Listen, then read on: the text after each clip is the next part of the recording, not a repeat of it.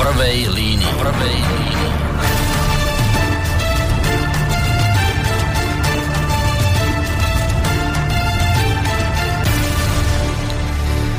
Príjemný dobrý večer, vážení poslucháči. Vítajte opäť pri počúvaní relácie v prvej línii, v rámci ktorej vás z bansko bystrického štúdia Radia Slobodný vysielač eh, zdraví Boris Koroni. Čo povedať na úvod dnešnej relácie? Nuž, ja si pomôžem hneď v úvode uh, Wikipédiou, teda internetovým zdrojom, ktorý možno považovať za dôveryhodný. V prvej línii, teda v relácii, ktorú práve počúvate, sedí oproti mne človek, ktorý je bývalý slovenský politolog, ktorý sa od roku 1999 aktívne realizuje aj v rámci tretieho sektora s cieľom zvýšiť občiansku či študentskú spolúčasť na veciach verejných. Od roku 2003 pôsobil ako vysokoškolský pedagóg v oblasti politológie, verejnej politiky, verejnej správy či európskych štúdií. Od roku 2010 do roku 2014 bol prorektorom pre zahraničné styky, vzťahy s verejnosťou a edičnú činnosť na Univerzite svätého Cyrila Metoda v Trnave a v tej istej funkcii aj na Univerzite Macia Bela v Banskej Bystrici v mesiacoch november, december 2014, kedy sa kvôli politickým aktivitám rozhodol na túto funkciu abdikovať. Koncom roka 2014 zvíťazil vo voľbách do mestského zastupiteľstva tu u nás v Banskej Bystrici. O mesiac na to ohlásil spoluprácu s politickou stranou Sloboda a Solidarita, kde pôsobí dodnes ako expert a tým líder pre zahraničnú politiku a politický systém. O dva roky na to, teda v roku 2016, kandidoval v parlamentných voľbách na kandidačnej listine SAS, e, Keďže získal vyše 21 500 preferenčných hlasov, dostal sa ako poslanec aj do Národnej rady Slovenskej republiky. V blížiacich sa uh, voľbách do vyšších územných celkov kandiduje za liberálov na post župana v Bansko-Bystrickom kraji s podporou strany Olano Nova. Pokiaľ ide o jeho názory, spomeniem len zo pár. Eh, je zástancom projektu Európskej únie, pretože tvrdí, že iná alternatíva neexistuje, zvlášť keď si uvedomíme fakt, aké objemy tovarov exportuje Slovensko do EÚ. Po nedávnom Brexite patril k tým, ktorých rozhodnutie Britov sklamalo. Predpovedal, že po zavelení Britov na odchod eh, z únie budeme svedkami novej éry európskeho projektu, ktorá poniesie farby radikalizácie, dezintegrácie či nárastu separatistických tendencií. V tejto súvislosti tvrdí, že pokiaľ ide o Slovensko, značná časť občanov našej krajiny odmieta európsku integráciu hlavne za výdatnej pomoci strany ľudovej strany naše Slovensko. S touto stranou a jej predstaviteľmi je, dalo by sa povedať, v ostrom názorovom spore. Tvrdí totiž, že je to práve súčasný bansko župan z tejto strany Marian Kotleva, ktorý dovedol bansko kraj do nezávidenia hodnej situácie, z ktorej by ho on chcel ako prípadný budúci župan dostať. Podobne ako v prípade Európskej únie je rovnako podporovateľom myšlienky zotrvania Slovenska v Severoatlantickej aliancii ako, vojenský, ako vojenského spojenectva, ktoré je postavené na princípe jeden za všetkých, všetci za jedného. Je kritikom aktivít Ruska v Európe v prípade Ukrajiny, kritizuje otrhnutie Krymu a vníma pozitívne prítomnosť amerických síl v Európe pričom zdôrazňuje, že sú krajiny ako napríklad Polsko alebo pobaltské krajiny, ktoré ich Američanov priamo vyzývajú, aby prišli na ich územie a chránili ich pred ruskou hrozbou. Neutrálne Slovensko považuje za nezmysel a jednoznačne zastáva názor, že musíme zostať v NATO. Pokiaľ ide o problém migrácie, je odporcom projektu povinných kvót, pretože podľa neho celú situáciu len zhoršujú. Problém vidí rovnako tak aj v nedostatočne koordinovanej azylovej a migračnej politike európskych krajín takisto je kritický v prípade Merkelovej Willkommen kultúr. Je za dôslednú ochranu hraníc, efektívny boj s pašerákmi a presun nelegálnych migrantov z územia Európskej únie. Pokiaľ ide o mimovládne organizácie financované povedzme zo zahraničia, žiadnu hrozbu v nich nevidí. Práve naopak sám sa v treťom sektoru angažuje. Posledne v spoločnosti zarezonovalo dosť významne jeho vyhlásenie, že ak by došlo k tomu, že maďarská vláda by predsa len zrušila Stredoeurópsku univerzitu založenú americkým finančníkom Georgeom Sorošom, vedel by si môj dnešný host predstaviť jej fungovanie tu u nás na Slovensku. Samozrejme, dalo by sa toho povedať e, k tomuto mladému človeku viac, ale toto je v skratke vážení poslucháči, môj dnešný host v prvej línii, ktorý už u nás nie je, ale inak žiadnym nováčikom, pretože viackrát sme ho tu mali a ja som rád, že ho tu máme opäť. Skrátka, dobre, Martin Klus, poslanec Národnej rady za SAS, podpredseda zahraničného výboru Národnej rady Slovenskej republiky a kandidát na predsedu Bansko-Bystrického samozprávneho kraja. Keďže sa poznáme dlhšiu dobu s Martinom, tak sme si potýkali a budeme v tomto asi pokračovať ďalej. Takže Martin, vitaj. Ahoj Boris a všetkých poslucháčov pekne pozdravím. Ďakujem za pozvanie. Ďakujem aj ja veľmi pekne, že si toto pozvanie prijal. Eh, keď už spomínaš poslucháčov, samozrejme tých zdravím v tejto chvíli a ja. Ešte raz spoza mikrofónu Boris Koroni. A dodávam, že samozrejme budem veľmi rád, ak sa do tejto diskusie zapoja aj naši poslucháči. Predpokladám, že dnes tých otázok bude asi dosť. Uh, ak máte, vážení poslucháči, chuť zareagovať na to, aj o čom sa budeme rozprávať, alebo vás niečo v súvislosti s uh, Martinom Klusom zaujíma, čo by ste sa chceli dozvedieť. Mail studiozavináč slobodnyvysielac.sk telefonický kontakt 048 381 0101 alebo nám môžete písať aj cez našu internetovú stránku, keď si kliknete na to zelené tlačítko otázka do štúdia. Skôr ako sa pustíme do debaty, chcem ešte povedať uh, niekoľko takých pre mňa dôležitých vecí. Poprvé, ja som samozrejme si už všímal pre touto reláciou uh, facebookovú diskusiu medzi našimi poslucháčmi. Objavila sa tam kde si také tvrdenie, že no jasné, klus prišiel, lebo sa zvolebnieva, tak chcem úplne jednoznačne a férovo povedať, že ja som bol ten, kto Martina uh, zavolal do Slobodného vysielača. Nebolo to naopak, nebolo to tak, že by mňa Martin oslovil a chcel silou mocou tu vystupovať. Nie, bolo to naopak, ja som ho oslovil a on na moje potešenie uh, prijal pozvanie. A ďalšiu vec, ktorú chcem povedať ešte hneď dopredu je, že tiež som si všimol, že sú poslucháči, ktorí máte nejakým spôsobom problém s tým, že prišiel do slobodného vysielača. Hovorím celkom otvorene, povedal som to aj, teda napísal som to na Facebooku a hovorím to aj v úvode tejto relácie.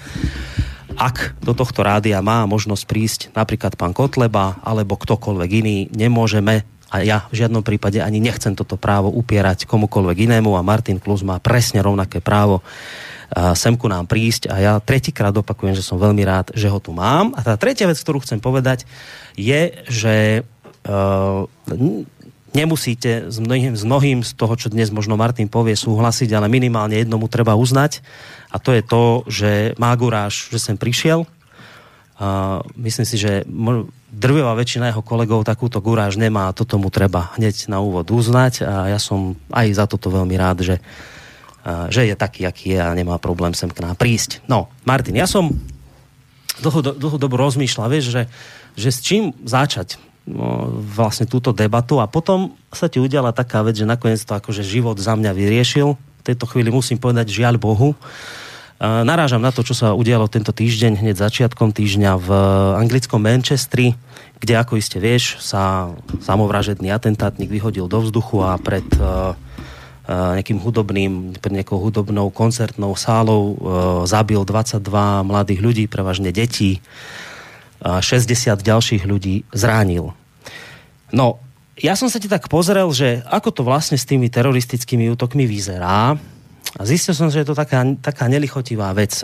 Len za tento rok my máme vlastne máj, to znamená, že ešte ani nie celkom pol rok neprešiel. A pokiaľ sa pozrieme na územie Európskej únie, tak za toto obdobie je to už tretí teroristický útok. Ja len pripomeniem, že 22. marca to bolo Londýn, spomínate si na ten útok na Westminsterskom moste, tam vtedy zahynulo 5 ľudí, 6 bolo zranených.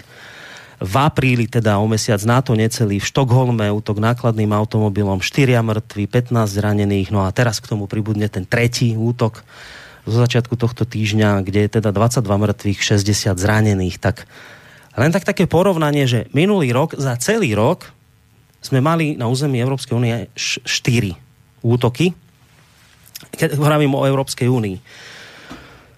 To boli, pripomeniem, Brusel v marci 2016, v júli 2016 Nice, 26.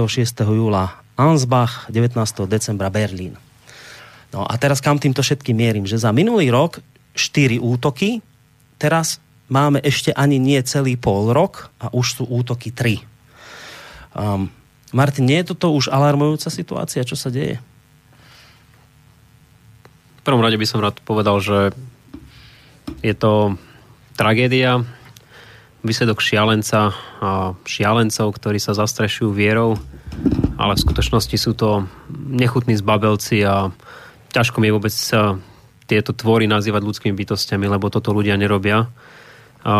Určite treba vyjadriť e, sústrasť všetkým pozostalým a veľmi seriózne sa zamyslieť nad tým, čo si povedal a teda čo ideme robiť ďalej s touto hrozbou. O to radšej som, že aj v našom parlamente a aj v exekutíve v podstate funguje v tejto súvislosti konsenzus a urobíme naozaj asi všetko preto, aby naši občania boli ochránení. Aj preto sme kolektívne, či už v Eurovýbore alebo, alebo aj v pléne Národnej rady sa zasadili za zlepšenie ochrany hraníc Európskej únie, za výrazne zvýšenú kontrolu ľudí, ktorí sem prichádzajú, lebo ukazuje sa, že aj tento nechutný čin mal zase na svedomí niekto, kto má svoju skúsenosť, či už z Líbie, mm. kde operuje islamský štát, alebo z minulosti v Sýrii. Čiže toto je asi jediná cesta, ako, ako sa s tým dá vysporiadať, ale faktom je aj to, že aj vzhľadom na absolútne nezvládnutú integračnú politiku, najmä západoeurópskych štátov, možno očakávať, že terorizmus nielen, že už dnes je, ale aj bude dennodennou súčasťou života nás Európanov. Hovorí sa to veľmi ťažko, pretože každý z nás máme svoju rodinu, máme svojich priateľov mm.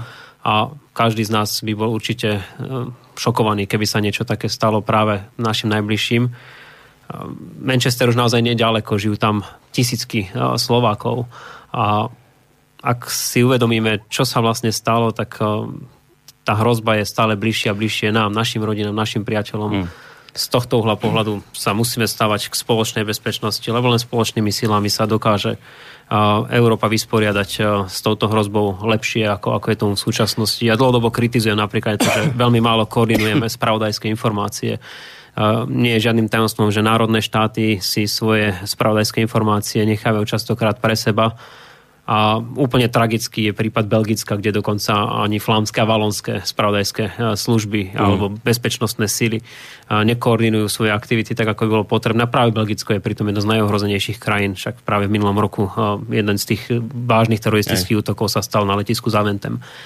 Čiže toto sú veci, o ktorých treba hovoriť, treba hľadať spôsoby, ako v maximálnej možnej miere minimalizovať toto riziko a hlavne zamyslieť sa nad tým, čo ideme robiť eh, s tou druhou, treťou generáciou hm? Migrantov, ktorí prišli najmä do západnej Európy a ktorí jednoducho neboli schopní sa integrovať z rôznych dôvodov. Hej, ja potom prejdem také veci, čo sa tu najčastejšie hovoria vlastne v tejto súvislosti aj u nás v rádiu ústami mnohých ľudí, ktorí tu vystupujú ako, ako hostia a tak aj, čo si mnohí naši poslucháči myslia. Bude ma zaujímať, čo si o tom myslíš ty, aký ty máš názor.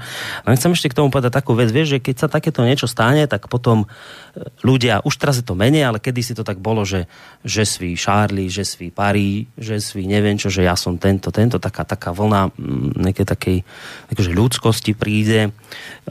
Teraz Eiffelovka nesvietí, zase iné monumenty v Európe zase sú nasvietené vo farbách Veľkej Británie politici hovoria teraz o smutku, o, o tom, že sa musíme zomknúť, že európske hodnoty je, že sa nesmieme nechať zastrašiť e, terorizmom, upozorňujú na to, aby sme nepodľahli na základe tohoto islamofóbia. Toto je pre mňa osobne taká povinná jazda, ktorá vždy príde. Ja ho teraz nekritizujem, len hovorím, že čo prichádza. A teraz mne ti trochu chýba v tomto celom, že čo ja od tých politikov nepočujem, je práve to, že ako si sa nikomu nechce veľmi po takomto niečom pomenovať príčiny toho, prečo vlastne toto šialenstvo vyrástlo, z čoho vyrástlo, čo ho živilo a čo ho živí dodnes. K tomuto mám pocit, že nejak tak sa nikto nechce nejak vyjadrovať. Ty si trúfneš na odpoveď na tieto otázky?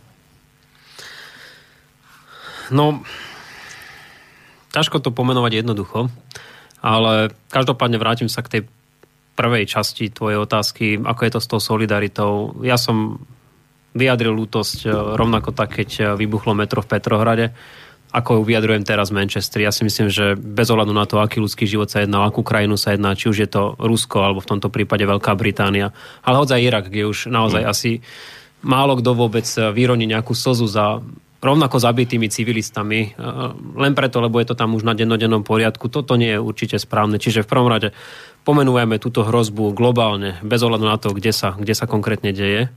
A čo sa týka príčin, ako som povedal už v tom mojom prvom vstupe, určite vo veľkej miere to súvisí s tým, že tu máme istú formu globalizácie. A globalizácia, tak ako má množstvo pozitív, najmä tá ekonomická, a tak má aj množstvo negatív. A jedným z tých negatív je, že niektoré povedzme to otvorenie náboženstva alebo kultúry sú menej priaznivé alebo priateľské k, ku kultúrnej globalizácii a odmietajú aj takým zvláštnym spôsobom, ako je, ako je práve terorizmus. Teraz nemyslím konkrétne jedno náboženstvo, hoci teda, a to tiež treba povedať veľmi otvorene, prevažná väčšina teroristických útokov sa zaštiťuje islamom.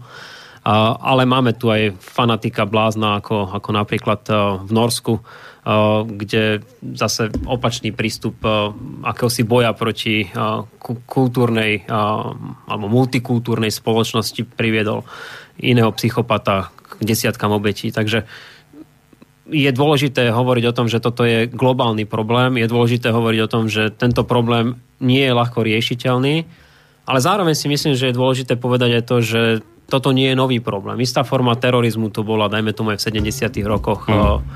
Vtedy to bolo najmä z ideologických dôvodov, keď, ja neviem, Červená armáda v Nemecku si presadzovala takto svoje politické ciele.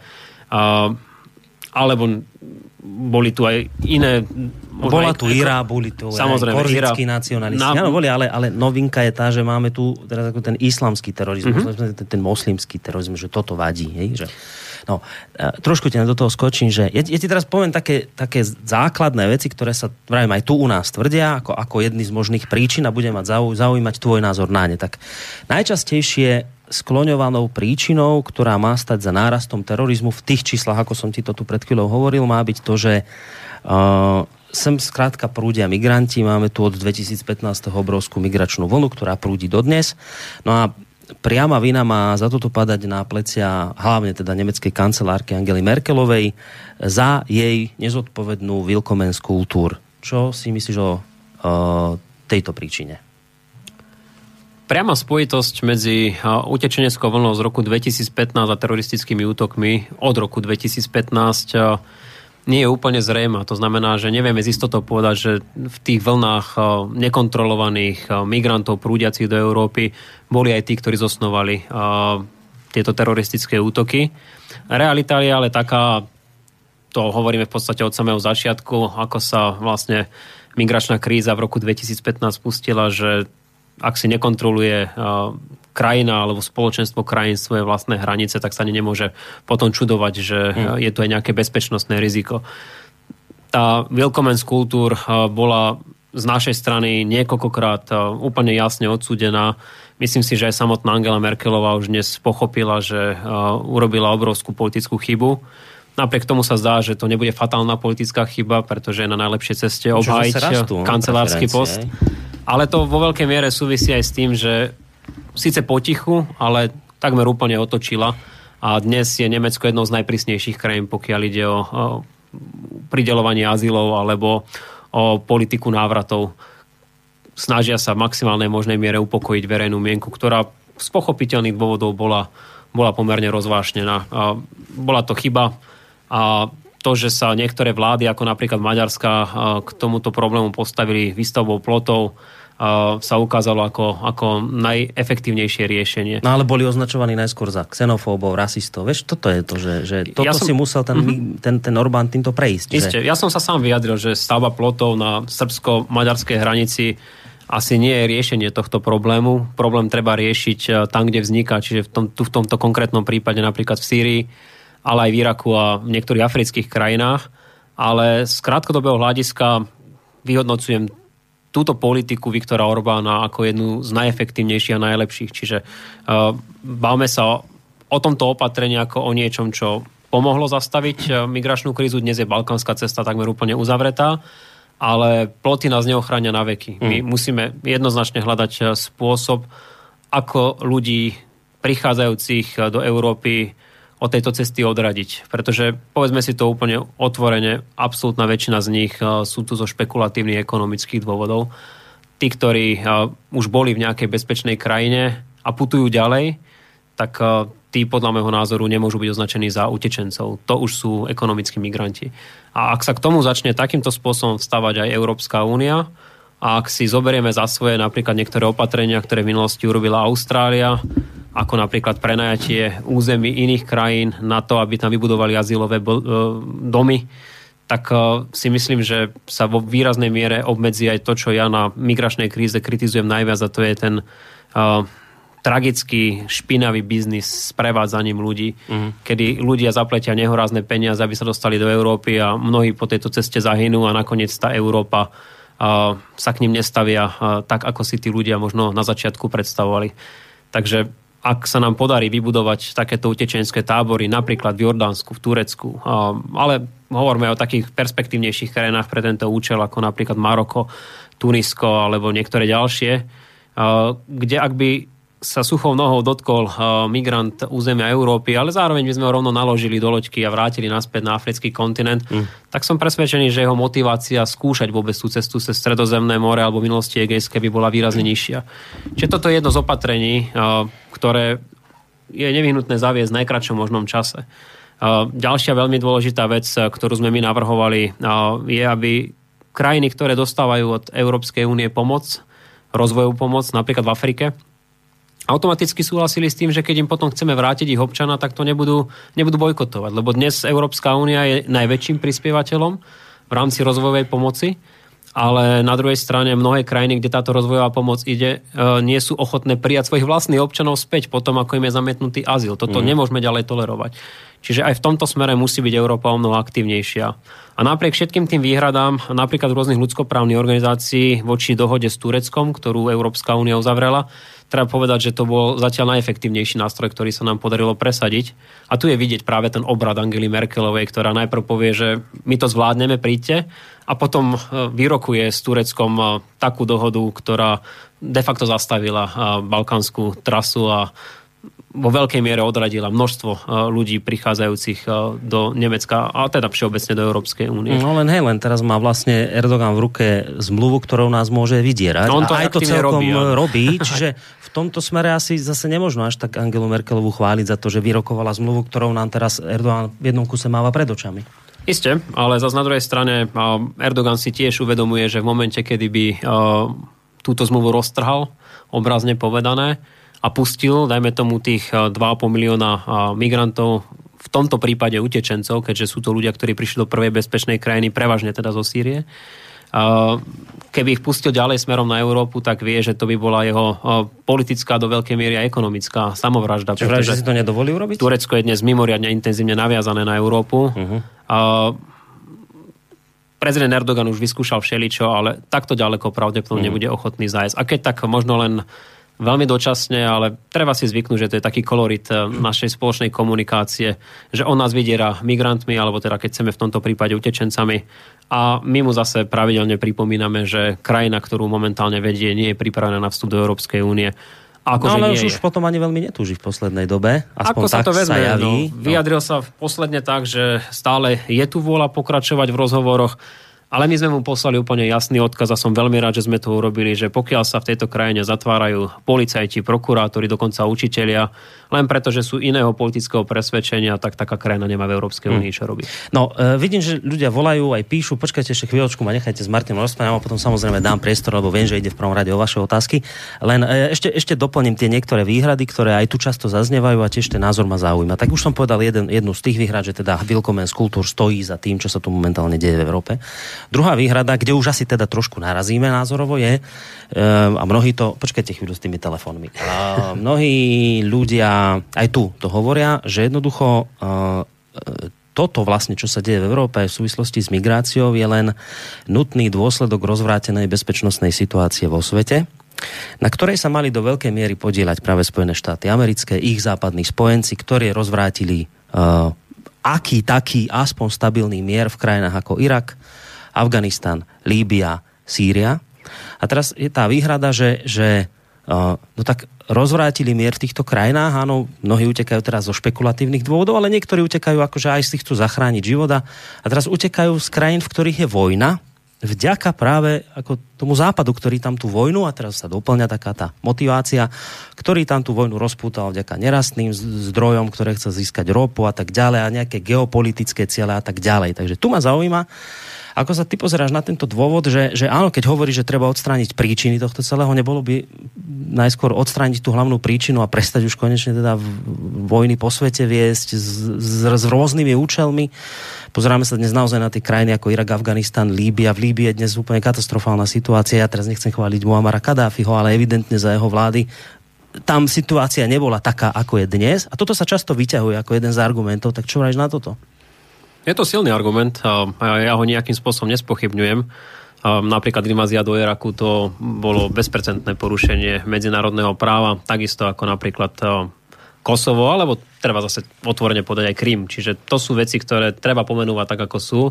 Američania urobili obrovskú chybu, že sa do takýchto dobrodružstiev púšťali a oni sami sú si toho vedomí, však nakoniec zoberme si, ako prebiehala napríklad aj prezidentská kampaň, kde jeden kandidát sa snažil ukázať, aký vážny odpor má voči prítomnosti vojsk v Iraku alebo v Afganistane a ďalší bol ešte možno radikálnejší a tak ďalej a tak ďalej. Čiže aj Američania samotní sú si vedomí, že tzv. export demokracie jednoducho nefunguje.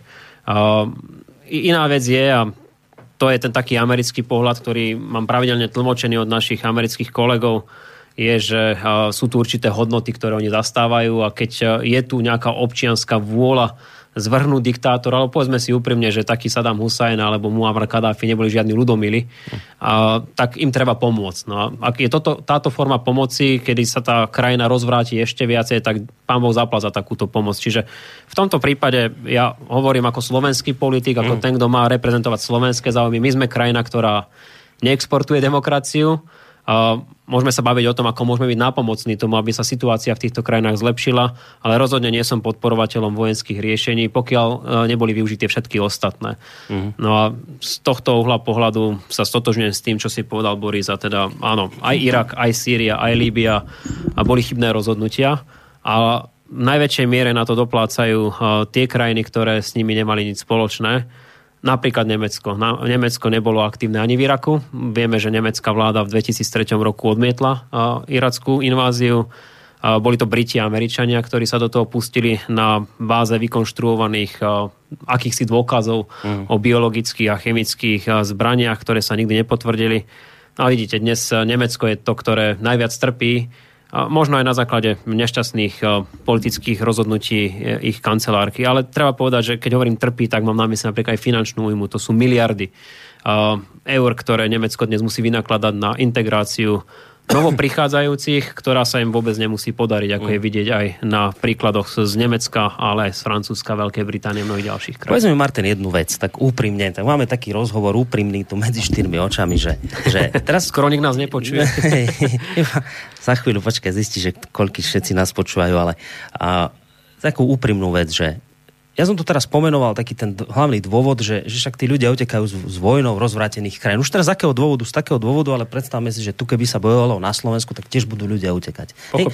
Čiže vlastne, keby bol v týchto krajinách mier, tak my tu dnes takúto migračnú krízu proste nemáme. To je dnes absolútne jasná vec. A teraz aj ty sám povieš, že áno, toto sú legitimné dôvody, že skutočne sa tam ten mier rozvrátil. A teraz ja nerozumiem tejto veci. Prečo my tu v Európe hľadáme rôzne riešenia, aj ty si už tu niektoré povedal, či ploty stavať, či hľadať nejaké tretie krajiny, kde títo ľudia budú. A všetko možné hľadáme. Len ja nepočujem od politikov, a to je možno moja chyba, že som, že som to nezaregistroval, ale ja nejako nepočujem od politikov takú tú jasnú výzvu európskych, ktorí by napríklad tlmočili Spojeným štátom takú výzvu, že musíte s týmto prestať. Musíme prestať s vojnami.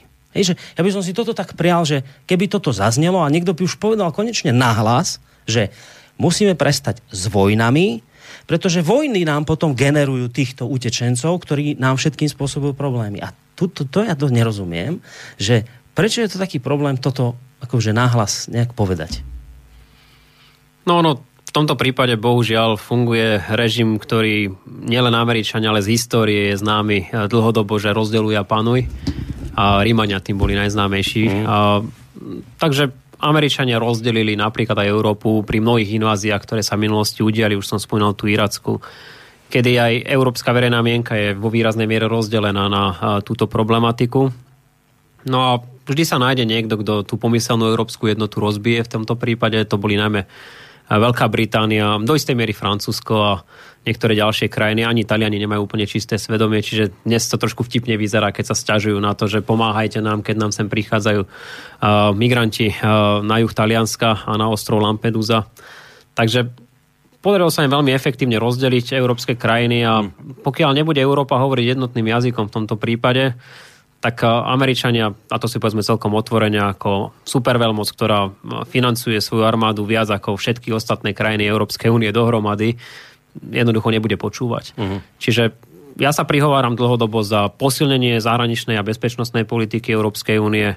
Ehm, nebránim sa ani myšlienke akejsi európskej armády, ehm, ktorá by bola o mnoho nezávislejšia na svojich vlastných rozhodnutiach oproti, dajme tomu, spojeneckým armádam Spojených štátov amerických a niektorých ďalších krajín, ako napríklad aj Kanada, ktorá je tiež súčasťou Severoatlantickej aliancie.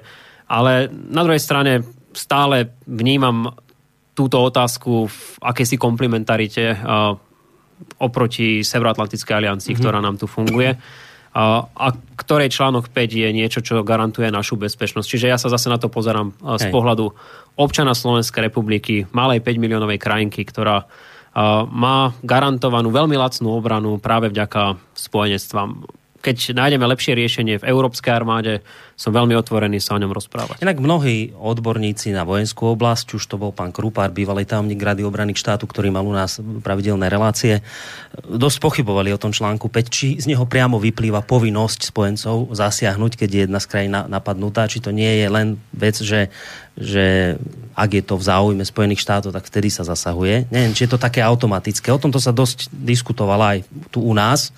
Je to diskutabilné, že je to jednoznačné? Je to diskutabilné, keď už nič iné, tak uh, skúsme si uvedomiť, koľký z nás by dnes chceli uh, nasadiť svoje životy napríklad v Turecku, ktoré je členským štátom Európskej, uh, pardon, Severoatlantickej aliancie. Mm. A vidíme, čo sa v Turecku deje. Od porušovania základných ľudských práv alebo slobody slova až po vážne politické procesy alebo angažovania sa tejto krajiny voči Kurdom na svojom domácom území, ale aj v Sýrii a v Iraku severnom. Takže toto sú veci, ktoré pochopiteľne do istej miery spochybňujú ten článok 5. Mm. A na druhej strane, ak budeme pokračovať v jeho spochybňovaní, tak potom na čo máme Severoatlantickú alianciu? No, áno, to sa pýtam. Spolahneme sa, spolahneme sa na to, že ten článok 5 bude fungovať, ale zároveň, a to treba tiež veľmi dôsledne hovoriť, plňme si naše povinnosti, pokiaľ ide o modernizáciu a financovanie vlastnej armády. No teraz myslím, že si celkom zača, začína Slovensko plniť. No chvála pánu Bohu, včera bolo neskoro. No, ale nie je to zase veľa, že miliarda? A, takto. Ja, to, sa mi zdá nejak strašne veľa peňazí. Nie? Že... Keď si uvedomíme, aký máme modernizačný dlh v tej armáde, a o tom by zase najlepšie určite vedeli hovoriť tí, ktorí sú najzasvetenejší, čiže uh, priamo príslušníci ozbrojených síl Slovenskej republiky, tak uh, možno tie čiastky, ktoré momentálne lietajú vo vzduchu, sa zdajú byť astronomické, ale dnes uh, dobre vybavená a funkčná armáda niečo stojí a my sme toto zanedbávali niekoľko desaťročí. Čiže tu sa asi zhodneme naprieč politickým spektrom, dokonca aj zo stranou KLSNS, že financovanie našej armády je nedostatočné a treba ho zlepšiť. Mm. My sme pripravili dokonca ústavný návrh zákona, ktorý predpokladá automatické zvyšovanie financovania našej armády, až kým teda nedosiahneme takú formu bojaschopnosti a na, na použiteľnosti našich ozbrojených síl aj pre spojenecké účely, aká by bola žiadúca a ku akej sme sa sami aj zaviazali. A keď sa toto podarí, tak potom samozrejme môžeme presunúť e, finančné prostriedky do ďalších sektorov spoločnosti, ale vychádzajú zo skúseností aj našich vlastných historických bojaschopná armáda je základ e, rozvíjania akýchkoľvek ďalších politík. Darmo budeme chcieť reformovať vzdelávanie alebo sociálny systém, ak by sme tu nemali zabezpečenú bezpečnosť. Takže uh, hovoríme v tomto prípade nielen o vonkajšom ohrození, ale aj vo vnútornom ohrození, keď už sme spomínali napríklad ten terorizmus. Ešte ťa trošku vrátim k tým migrantom, práve preto, lebo mám pocit, že je to aktuálna téma kvôli tomu, čo sa opäť udialo v Anglicku teraz. Uh, keď som hovoril o tých príčinách, ktoré sa tu často u nás spomínajú, ako jedna z príčin sa hovorí zase aj iná tá, že všimli si niektorí ľudia, že no ale tie teroristické útoky väčšinou páchajú ani nie moslimovia, ktorí sem prišli niekedy dávnejšie, ale že druhá generácia, teda mm-hmm. mladí ľudia. Hej, že mladí, ako teraz napríklad tento uh, chlapec, ktorý toto spáchal, to je proste, že Brit, už ktorý sa narodil v Británii, ale samozrejme, že s líbyskými koreňmi, alebo vychovaný v moslimskom akoby svete, ale, ale už v Británii. A teraz, že spomína sa taký problém, že toto je neklamný znak toho, že integrácia týchto ľudí sa nepodarila v Európe. A teraz je otázka, že ak sa teda nepodarila, je to podľa teba chyba Európy, že nedokázala týchto ľudí integrovať, alebo je to jednoducho súvis s ich kultúrou, s ich mentalitou, že jednoducho odmietajú e, naše princípy, naše hodnoty, našu kultúru, ktorú povedzme považujú za úpadkovú, skazenú. A ako to je teda? Hej? Je tá, tá moja otázka, že je to skutočne problém integrácie a ak je, kde je príčina tej chyby, že, že v Európe ju vidíš, alebo práve v tých mladých moslimoch, ktorí nechcú sa integrovať? Ono je to, samozrejme, ako to obvykle býva v týchto prípadoch, chyba na oboch stranách. Myslím si, že európske krajiny vo veľkej miere zlyhali v tej integrácii, lebo mali pocit, že by mohla ísť podstatne hladšie, ako sa v skutočnosti, v skutočnosti darila. Povedzme si celkom otvorene, máme prvú generáciu, ktorá bola vďačná za to, že mohla prísť zo západnej Európy, kde narazila na o mnoho vyšší životný štandard ale už druhá generácia, ktorá čelila problémom s integráciou, napríklad pri vzdelávacom systéme, pri určito, určitej miere xenofóbie alebo rasizmu, ktorá je typická pre Európu, sa potom ťažko integrovali a dnes naozaj mnohí cítia akési roztrpčenie, že len preto, lebo mám krstné meno Muhammed, alebo len preto, lebo vyzerám tmavý, nemám šancu nájsť si dôstojné zamestnanie, tak potom sa takíto mladí ľudia najčastejšie radikalizujú. Hovorím o druhej a tretej generácii už. Máme tu príklady z krajín ako napríklad Kanada alebo aj Austrália, kde sa podarilo integrovať, kde takéto hrozby sú minimalizované, ale tá integrácia prebiehala úplne iným spôsobom a hlavne v menších číslach. My sme to asi tak trošku prehnali v Európe, pokiaľ ide o množstvo. Uh-huh. Obzvlášť bývalé koloniálne krajiny ako Francúzsko, Holandsko, Belgicko, ale aj Veľká Británia jednoducho nezvládajú eh, to množstvo, ktoré tam momentálne majú, pretože to stojí aj veľa peňazí. A to, že dnes prevažná väčšina tých, ktorí sú najviac radikalizovaní, žijú na územiach, ktoré sú doslova zóny, kam sa obáva vstúpiť aj policia. Hej, tie tzv. no-go, no-go zóny. zóny. Uh, tak to samozrejme neprispieva k schopnosti týchto ľudí integrovať ich do spoločnosti. Ale zoberme si to aj e, z nášho uhla pohľadu. Nemusíme mať tu ani moslimov, stačí nám naša autochtónna menšina Rómovia, ktorí tu s nami žijú niekoľko storočí a nie sme schopní integrovať do spoločnosti. Čiže nemyslím si, že to zákonite je problémom náboženským, je to skôr neschopnosťou prispôsobiť sa a, a zároveň neschopnosťou toho štátu ponúknuť týmto ľuďom takú alternatívu, aby boli schopní sa prispôsobiť. Čiže mm. je, je, to, je to viacnásobný problém. Máme aj na Slovensku pozitívne príklady, ako sa dá pracovať s romskou menšinou, ale bohužiaľ tých, tých negatívnych je podstatne viacej. A rovnako tak je to aj v západnej Európe. Veľmi otvorene sa o tejto téme rozprávame s našimi francúzskými, belgickými alebo britskými priateľmi na rôznych medziparlamentných diplomatických stretnutiach a oni sami priznávajú, že toto je už problém, ktorým prerastol cez hlavu. Mm-hmm. No, tam som práve sa ešte mieril a dáme si potom pesničku a pustíme sa do mailov, lebo už ich tu fakt naskákalo požehnanie. uh, čiže vravíš aj ty, že, že, že áno, ale že už nám to prerastlo cez hlavu, čiže ja z toho som pochopil, že bolo by skončiť už teraz s týmito excesmi, že ďalších migrantov prijímať a, a ďalej zhoršovať situáciu? Toto vlastne hovoríš týmto, že už by to bolo nejako stopnúť? No, určite áno, my v prvom rade sa pokúšajme integrovať tých, ktorí už na území Európy máme to sa nám evidentne nedarí. Tak pre pána kráľa, ak nám vyteká voda z vane, tak v prvom rade zatiahneme kohútiky. Uh, no a ty vidíš snahu, že o zaťahovanie kohútikov no to, u svojich kolegov európskych? Toto politikov? je ten problém, že mnohí z nich zatiaľ ešte túto snahu nemajú. Niektorí ešte stále žijú v nejakom ideálnom svete, že tu dôjde k nejakému osvieteniu a že sa to podarí z jedného dňa na druhý. No opak je pravda. Ja som istý čas prežil v Norsku, tam sa vo veľkej miere integrácia najmä Pakistancov podarila. Uh, dnes je celkom také príjemné stretávať uh, už druhú generáciu Pakistancov, ktorí prišli do Norska a dnes mnohí z nich študujú medicínu napríklad na Slovensku. Mal som minulý týždeň túto česť a takisto pred rokom pravidelne sa s nimi stretávam na jednej norskej akcii. A tam je vidieť, že sa to podarilo. Že skutočne tam náboženstvo nehráva, nezohráva problém v zmysle integrovania sa do norskej spoločnosti. Nevyzerajú síce tie dievčatá ako norky, mm. ale perfektne hovoria norsky a sú hrdé na to, že im Norsko dalo šancu na lepší život. Keď sa potom ideme pozrieť eh, do Marseille napríklad, eh, tak vidíme, že pravý opak je pravda. Hej, tam. Takže je to aj o prístupe tých krajín, je to aj o schopnosti toho, tej menšiny integrovať sa a ukazuje sa, že napríklad Pakistanci v Norsku sú úplne iní Pakistanci ako tí, ktorí žijú, dajme tomu, v Belgicku alebo vo Francúzsku. Hmm. A, a podľa môjho názoru to vo veľkej miere súvisí s tým, že vo Francúzsku ich máme niekoľko 100 tisíc. Keď ich rátame ako moslimov žijúcich vo Francúzsku, tak dnes ten konzervatívny odhad je 6 miliónov, čo už je desatina populácie Francúzska. No to už sa dá, sa to už sa dá integrovať výrazne ťažšie ako dajme tomu 60 alebo, alebo 200 tisíc ľudí ako napríklad v Norsku alebo v Dánsku. Mm. Napriek tomu, že sú to výrazne menšie krajiny. Preto ja vnímam aj Slovenskú republiku ako krajinu, ktorá si z tohto musí zobrať ponaučenie. A ak tu bolo napríklad na začiatku citované to, že nevnímam migráciu ako zásadný problém, tak treba rozhodne dodať, že Hovoríme o migrácii legálnej, hovoríme o migrácii kvalifikovanej pracovnej sily, kde by sme nemali roz, rozoznávať podľa toho, z ktorej krajiny títo ľudia prichádzajú, aký, akú dokážu priniesť pridanú hodnotu pre túto krajinu.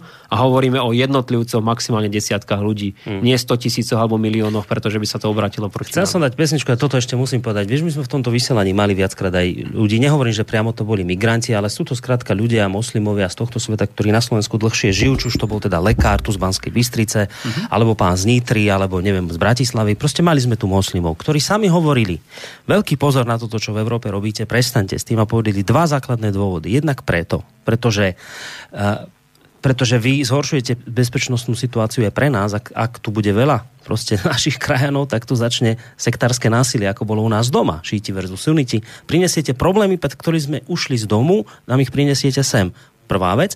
A druhá vec, ktorú To sa dnes deje v Nemecku napríklad. A to sa deje v Nemecku. Už Kur, sa to deje. Kurdi versus Turci, to sú najväčšie Hej? Na, a už to máš v Európe. Už máš sektárske násilie v Európe. Tak. Čiže to bola prvá vec, pred ktorou upozorňovali. A druhá, na to chcem naraziť, čo si teraz povedalo o kvalifikovanej pracovnej sile. Oni hovoria, preboha, prestaňte s tým. Veď vy nám kradnete ľudí z našej krajiny, ktorí tam budú potrební, keď, keď vojna, lebo tá vojna raz skončí, bude musieť niekto tú krajinu proste postaviť na nohy, obnoviť, urobiť. A teraz oni vravia, nerozumieme tomu, ako vy v Európe rozmýšľate. Skritizovali pápeža napríklad, ktorý vraví, ale my, musíme sa ich sem prijať, vedia, ako pozrite, nám tu vymiera Európa, my potrebujeme pracovníkov, ale to sa nemôžete na to takto pozerať, veď vy sa pozerajte na tie naše krajiny, ako tým ubližujete nám, keď nám tých ľudí beriete, aby ste aby ste našich ľudí z týchto krajín postavili za vaše výrobné pásy v Európe. Veď to je nehumánne. Hej? A, a preto povedali, že to, čo sa javí ako, ako Merkelovej humánna záležitosť, alebo teda celoevropská humánna záležitosť, zachraňujeme týchto ľudí. Vy v konečnom dôsledku hovorili my, tí, tí moslimovia tu, vy v konečnom dôsledku nerobíte nič humáne. Vy nám kradnete ľudí z našich krajín. Preto, aby ste sa vy tu mali v Európe lepšie. Isté, to s tým sa dá iba súhlasiť. Preto ak hovorím, tak hovorím o jednotlivcoch, o maximálne desiatkách ľudí.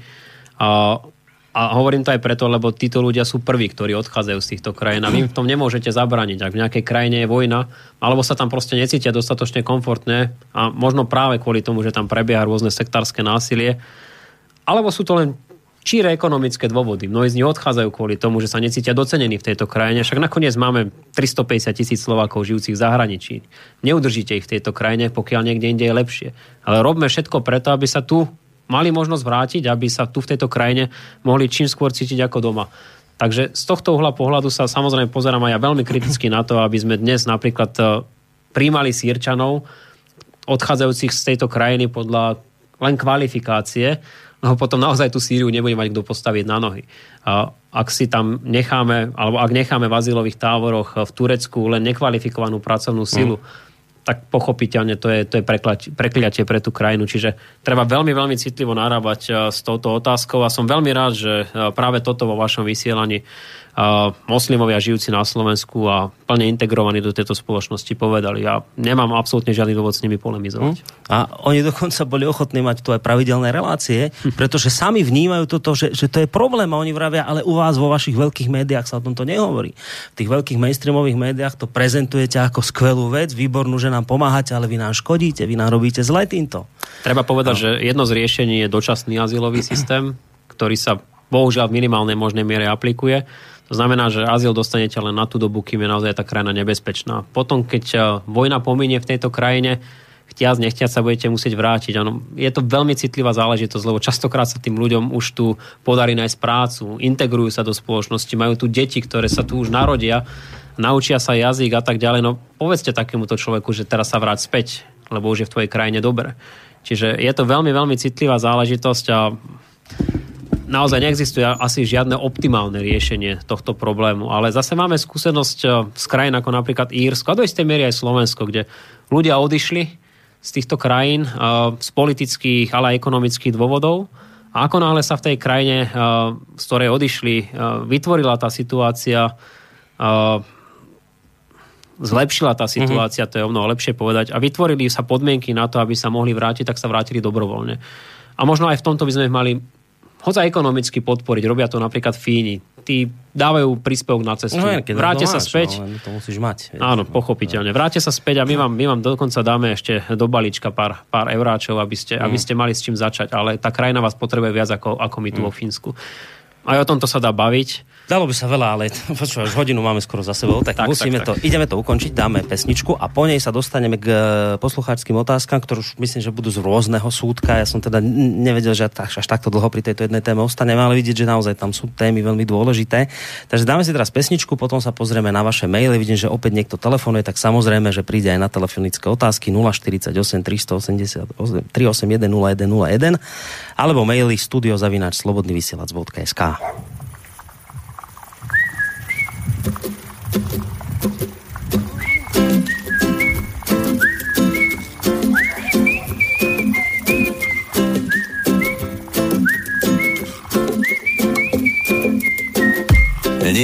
stále hľadá pravdu.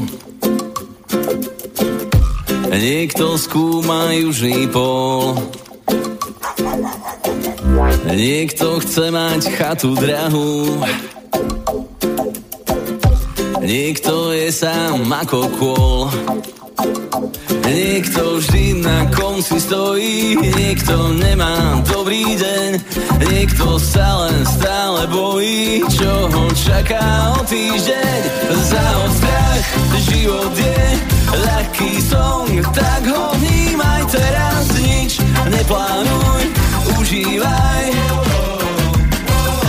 Vieš, život je ľahký song, tak si len tak spievaj, nič neplánuj, neváhaj. Niekto je obeťou zrady, niekto nemá dobrý rok. Niekomu vždy všetko vadí, niekomu nevíde krok. Pochybností, hlupá kráľom istoty.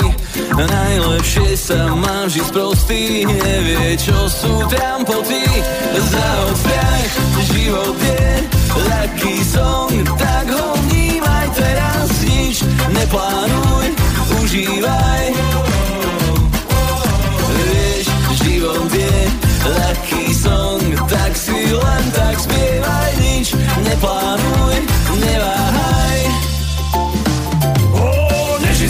Nechaj vzduch voľne prúdiť Tak ako učil to princ Shakyamuni Môžeš hľadať pravdu, skúmať južný pol No nikdy nezabudni byť, kým si vždy bol. Tiež sa na každý deň a na každé ráno Len takým povie život svoje áno. Nebuď sám, veď už aj tak sám tu nie si. Spolu sme silnejší, spolu sme lepší. strach život je ľahký song, tak ho vnímaj teraz, nič. Neplánuj, užívaj. Život je ľahký song, tak si len tak spievaj, nič neplánuj,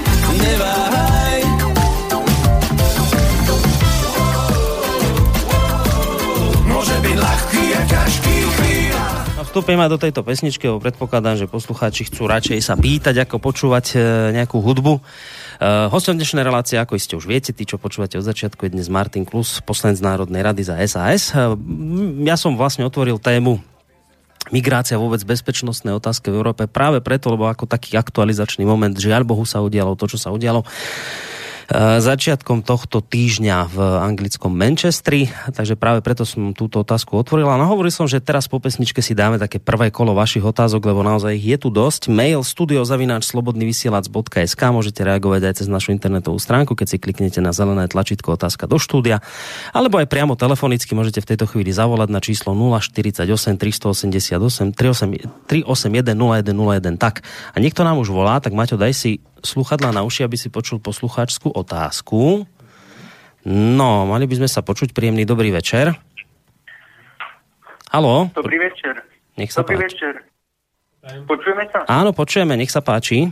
Uh, Dobrý večer, prajem. Ja by som sa iba chcel spýtať eh, pána Klusa. Uh, videl som jeho vystúpenie na záver na televízii TA3. Myslím, že to bola relácia v politike. A rozprával tam o dotovaných e, nejakých e, v rámci hybridnej vojny, vojny. Boli tam e, nejaké médiá, ktoré sú na Slovensku dotované Ruskom. Aby som ho chcel poprosiť, že, či, že aby konkrétne vymenoval, že ktoré tie médiá má na mysli, že či aj slovebný vysielač treba, alebo infovojna, alebo niečo, ale že nech to nezaobaluje len všeobecne, že nech sa konkrétne vyjadrí. Mm. Že ktoré tie médiá sú dotované konkrétne Ruskom a že či má na to aj dôkazy. Ďakujem. Ďakujem pekne, do počutia. Inak tá debata na TA3 dosť rozvírila hladinu pokojné hladiny slovenské, hlavne teda potom, podľa mňa, ak som to tak vnímal, ako čo tam hovoril pán Šebe ohľadom Ruska, že to je strategický nepriateľ, tam sa potom Edo Chmelár capol po čele, keď to počul, či si to zaregistra. Ale to taká Bol som priamo v štúdiu, tak tam, zaregistroval som to.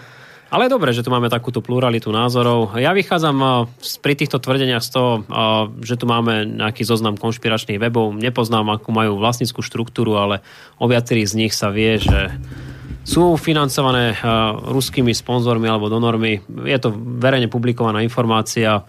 Pomerne pravidelne je to aj na programe dňa v Európskom parlamente, takže odporúčam teda pozrieť si tieto dáta a Nechceš ak, menovať? Ja myslím, že by to nebolo potrebné. Je to nakoniec niekoľko desiatok týchto webov. Uh, priznám sa, nie som si istý, či aj slobodný vysielač je medzi nimi, ale ty ako toť jeden zo spoluvlastníkov budeš vedieť viacej. No ja hovorím 4 roky, že nie sme, ale evidentne môj to hlas... To isté, ako ja pravidelne za, počúvam, že dostávam zanikne. nejaké špinavé šekele od Soroša a nejak nechodia a nechodia Korník Šopa, takže uh, veriem to samozrejme trošku s rezervou. A uh, ak tu máme dôkazy, že takéto weby existujú a máme tu stále slobodu slova, tak to len pomenúvajme. Ja hlavne si myslím, že by nemal byť problém v slobodnej spoločnosti, aby sa každý sponzor prihlásil k tomu, čo financuje. Napríklad pri financovaní politických strán je toto štandard, malo by to tak byť. Vieme, že niektoré strany to robia, niektoré nerobia a zase vám môžem povedať, že pokiaľ tu máme fungujúci transparentný účet, tak vieme vykázať presne od koho peniaze prichádzajú a kam tie peniaze odchádzajú. Kiež by to takto bolo aj v prípade médií. Ja teraz nemám na mysli len tie, ktoré označujeme ako, ako alternatívne alebo konšpiračné, mám na mysli všetky médiá. Hm? Toto by možno tak trošku vyčistilo situáciu a možno by to dalo aj konkrétnu váhu tým slovám, ktoré som, ktoré som spomínal v rámci relácie teatry v politike túto nedelu. No, my sme to konec koncov viackrát povedali, že my s tým problém nemáme. My samozrejme, ja to hovorím, niekto tým nesúhlasí, ale ja mám dôkazy, že to tak je. Hoci teda 4 roky márne to rozprávam, že nás Rusi neplatia, že žijeme len z peňazí poslucháčov. Ale my s týmto nemáme problém. Hovoríme, pokiaľ sa tu stransparentní financovanie napríklad mimovládnych organizácií, lebo však niekto vraví slobodný vysiať, že tiež mimovládka, no sme občianske združenie, takže môžete to vnímať ako mimovládka. My s tým nemáme problém a hovoríme, kľudne to stransparentnite, nebudeme mať problém, len skôr vidíme na druhej strane zo strany niektorých mimovládnych organizácií, že s týmto majú problém, s týmto zákonom, ktorý mimochodom funguje v Amerike, mimochodom funguje v Izraeli, funguje v Rusku teraz najnovšie. Čiže práve to mi nejde celkom do hlavy, prečo práve tieto organizácie nemajú chuť nejako stransparentniť svoje, svoje financovanie. Nech teda vieme, kto koho platí, kto za koho kope, nehovoríme o tom, že to treba rušiť, len nech teda vieme. Hej? Ja by som sa tomu vôbec nebránil. Nakoniec eh, ja si myslím, že lobbying eh, treba zlegalizovať v tejto krajine treba absolútne stransparentniť finančné toky aj smerom na verejný sektor, aj v rámci súkromného alebo mimovládneho sektora. Potom by tieto dohady nemali žiadny no, počkaj, prečo ste potom nepodporili návrh, ktorý mali Kotlebovci, že transparentnenie financovania mimovládnych organizácií? To myslím, že predkladali v parlamente. Áno, pamätám sa na to. No, ja osobne nehlasujem za žiadny návrh, ktorý predloží strana KLSNS. Ja viem, že toto je obľúbená téma aj vašich poslucháčov. A ja som im to aj vysvetlil, že nech by predložili seba lepší návrh zákona, kým majú vo svojom programe zavedenia čiastočnej cenzúry, kým tam majú označenie niektorých obyvateľov tejto krajiny ako parazitov a uchylákov, keď sa v minulosti hlásili k uh, zrušeniu demokracie a nahradenia uh, nášho politického systému stavovským štátom, tak toto nie je strana, ktorej zákon akýkoľvek by som ja bol ochotný podporiť. Môžu sa na mňa za to posluchači hnevať, ale ja toto vnímam ako, ako tak si v tomto smere istú červenú no. čiaru a som principiálny. Čiže preto som nezahlasoval uh-huh. za mhm. tento návrh zákona. A okrem iného aj preto, že ten návrh zákona v sebe niesol tak trošku dehonestujúce označenie, že zahraničný agent. Nie každý, kto má prostriedky zo zahraničia, musí byť zákonite aj zahraničným agentom. Ja sám spolupracujem s niektorými nadáciami, ktoré pozývajú ľudí naprieč politickým spektrom, dokonca aj z extrémnych politických strán a nemajú s tým absolútne žiadny problém, pretože ich cieľom je, aby sme navzájom komunikovali. Tá komunikácia je veľmi dôležitá. Označiť kvôli tomu niekoho za zahraničného agenta, to mi príde a, smutno smiešne. Mm. Takže aj to bol jeden z dôvodov, prečo aj keby som hlasoval za návrhy KLSNS, by som tento návrh zákona nepodporil. Tak máme opäť niekoho na telefónnej linke, tak poďme si vypočuť otázku. Dobrý večer. Dobrý večer, rád by som sa spýtal teda, že či, či by teda uh, plánovala uh, niekedy možno Sloboda a Solidarita takýto návrh zákona priniesť, teda závr, návrh zákona, podobný, jak je tá fara v Amerike, že by teda bolo to transparentné a tým by teda krásne boli tieto všetky konšpiračné weby, ktoré sú uh, financované zo zahraničia Rusko, Ruskom, by boli teda odkryté, odhalené úplne jednoducho. Hmm. A tým by, sa aj, tým by sme sa pádom aj zbavili jednej konšpirácie, lebo teraz je to v, rovine tiež konšpirácií, že vlastne kde um, možno, že teda mainstream média označujú niektoré weby, že sú e, financované Ruskom, ale nemajú na to dôkazy, takže v tom zmysle je to vlastne tiež konšpiračná e, teória, e, e, teda vytvorená mainstream médiami. To by bola teda prvá otázka číslo jedna. A e, druhá otázka e, by bola, že tie, e, tak sú tu samozrejme z Ameriky financované aj z iných krajín teda, tieto možno mimovládne organizácie z Maďarska sú financované, alebo z New Yorku, alebo občanmi z Maďarska, ktorí teraz majú svoje, svoje nadácie v New Yorku a po, inde po svete, mm. ich tam pár desiatok však áno, hovorím o konkrétnom človeku aj, ale však aj o ostatných.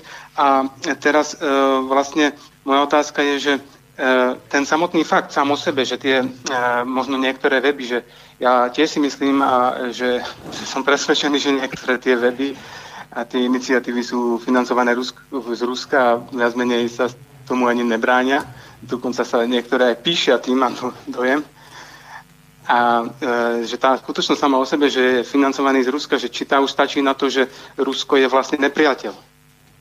Takže tieto dve otázky. Mm-hmm. Prvá bola teda... Ďakujem. No, hej, ja si ju pamätám, tú vašu otázku aj prvú, aj druhú, takže ďakujem pekne, do počutia. Preto som to takto rýchlo ukončil, aby sa aj teda ďalší posluchači dostali k otázkam, keď budú mať, lebo naozaj tu aj dosť veľa mailov. Takže prvá otázka, že či teda plánujete v budúcnosti s takouto iniciatívou teda vy prísť ako Sloboda a Solidarita, že by sa v tomto smere sprehľadnilo financovanie a teda sa potvrdí potom aj to, že ktoré médiá sú povedzme Ruskom platené a ktoré nie? My už sme na túto tému hovorili aj v našom poslaneckom klube, okrem iného, keď prišiel ten návrh zákona zo strany KLSNS a takisto bol návrh zákona o lobingu zo strany Sme rodina. V oboch prípadoch tam boli pomerne zásadné legislatívno-technické nedostatky, ktoré nám neumožnili tieto návrhy zákonov podporiť ale uh, úplne úprimne a otvorene odpoviem vášmu poslucháčovi, aktuálne nie je politická vôľa nie len v rámci politického spektra na Slovensku, to znamená, že opozičné návrhy zákonov na 95% neprechádzajú do druhého čítania, ale nie je tá vôľa ani v rámci samotnej opozície, lebo hmm. uh, bohužiaľ aj táto otázka z transparentnenia finančných tokov sa častokrát zneužíva na ideologické účely. Ja ako politolog som tvrdil, že maximálna miera transparentnosti v tomto smere je žiaduca a za tým si stojím. Pokiaľ tu bude dobre pripravený návrh zákona o lobingu, napríklad, ale napríklad aj o, o transparentnenia finančných tokov, ja vždy rád za takýto návrh mm. zákona zahlasujem. Ale čiže teraz nebudete nič pripravovať, lebo nie je politická vôľa niečo no, momentálne, schválené, momentálne to nemá zmysel, pretože mm. ani v samotnom klube SAS nie je dostatočná no. vôľa, aby sme niečo také predložili. Mm. Hovorím to úplne otvorene. Uh, diskutoval som na túto tému aj s kolegami z Olano. Ako vždy som sa rozprával s kolegami eh, z koalície na túto tému. Ani len náznak ochoty podporiť takýto návrh zákona. Čo mi je teda úprimne ľúto, lebo najmä pokiaľ ide o lobbying, ja považujem tento nástroj za pozitívny a dôležitý. Uh-huh. Ale musí platiť pre všetkých rovnako. No a viete, ono je to tak, že kapresi neradi vypúšťajú svoj vlastný, svoj vlastný rybník. rybník no. Toto je tvoja častá fráza, ale pravdivá inak. A, no a teraz tá druhá otázka, že keby sa zistilo, že nejaké rádio je platené alebo médium platené Ruskom, už by to hneď samo o sebe znamenalo, že to je niečo zlé? Ale určite nie. A, tak ako máme médiá, ktoré sú financované zo Spojených štátov amerických alebo z niektorých iných krajín, tak nevidím zlé nič na tom, keď tu máme nejakého zahraničného vlastníka. Či už školy, média, alebo, alebo športového klubu. Na tom sa asi všetci zhodneme. Ak je niečo zlé, tak je to možno ten obsah, ktorým toto médium operuje. A ak vidíte, že pošle do éteru 5 pravdivých informácií, dve polopravdivé a dve klamlivé, tak toto už problém je. A o to zvlášť, že keď si potom pozriete, a na to tiež existujú dnes už celkom dobré analýzy a štatistiky, že tie klamlivé sa výhradne týkajú napríklad Spojených štátov amerických alebo Európskej únie, alebo keď chceme Severoatlantické aliancie. A tie konšpiračné sú zase postavené na tom, že tu je nejaká krajina vykreslovaná alebo jej čelní predstavitelia len v pozitívnom svetle, tak to za problém považujem, pretože to deformuje, deformuje verejnú mienku.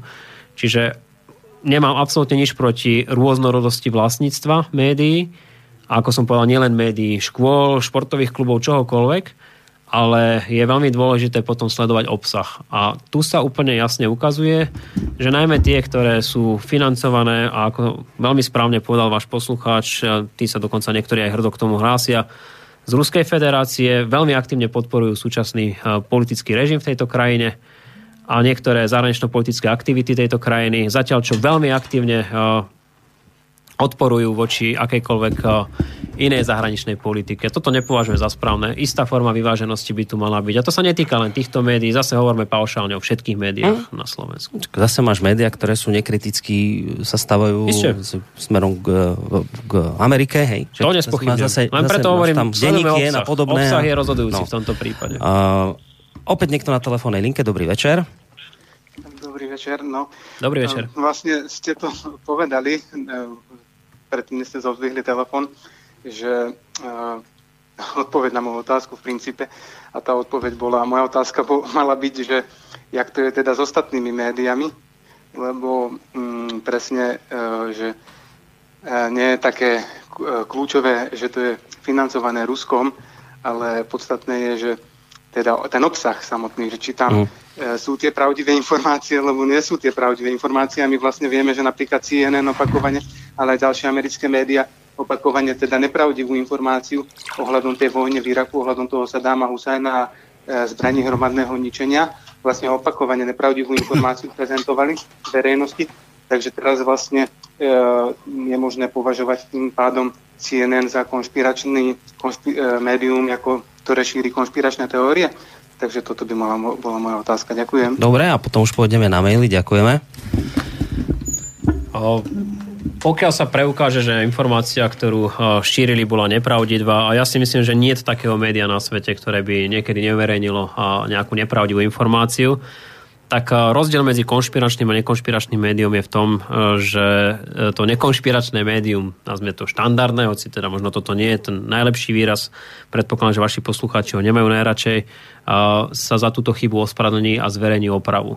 Toto sa práve u tých konšpiračných médií nedeje. Oni vedome púšťajú klamlivé informácie a s týmito klamlivými informáciami pracujú aj niekoľko týždňov ako, ako pravdivými. A toto, toto je niečo, čo deformuje verejnú mienku v prospech možno nejakej konkrétnej politickej moci a rozhodne s tým nemôžeme eh, súhlasiť eh, napriek tomu, že pre mňa ako liberála je eh, sloboda slova v istom slova zmysle posvetná.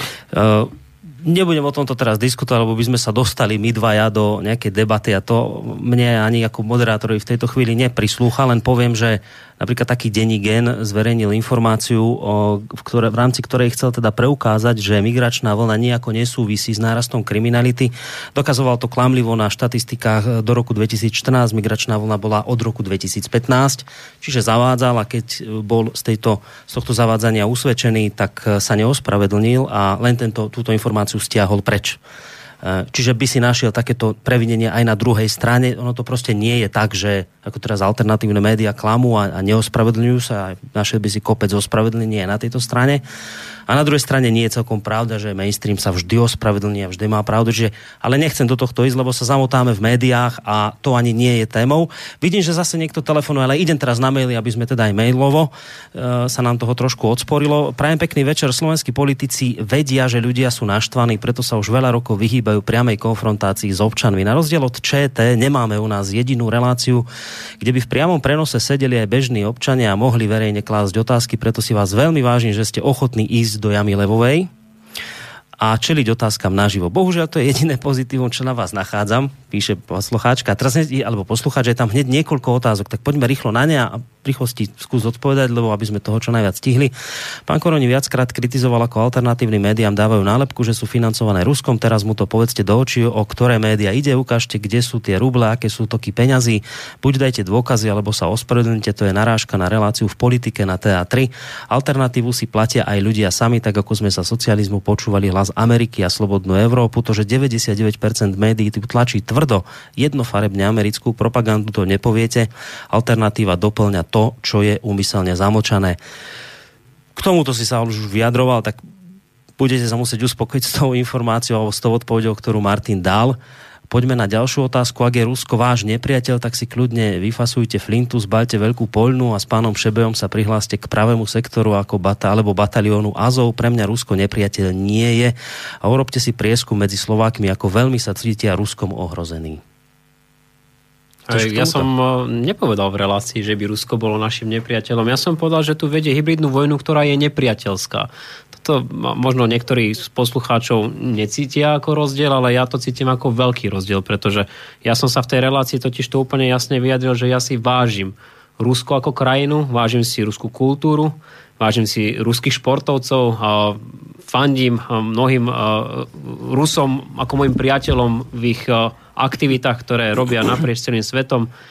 Je dôležitý ruský biznis, rovnako tak pre Európu, ako aj pre celý svet. Toto všetko sú pozitívne veci. Ja, ja rozhodne nie som rusofóbny, aby sme si rozumeli. S čím ja mám ale zásadný problém je, že aktuálna vláda, hovoríme konkrétne o prezidentovi Putinovi, Ruskej federácie, sa snaží presadzovať nie celkom legitímnymi spôsobmi svoje vlastné politické videnie aj do krajín, ako je napríklad Slovenská republika.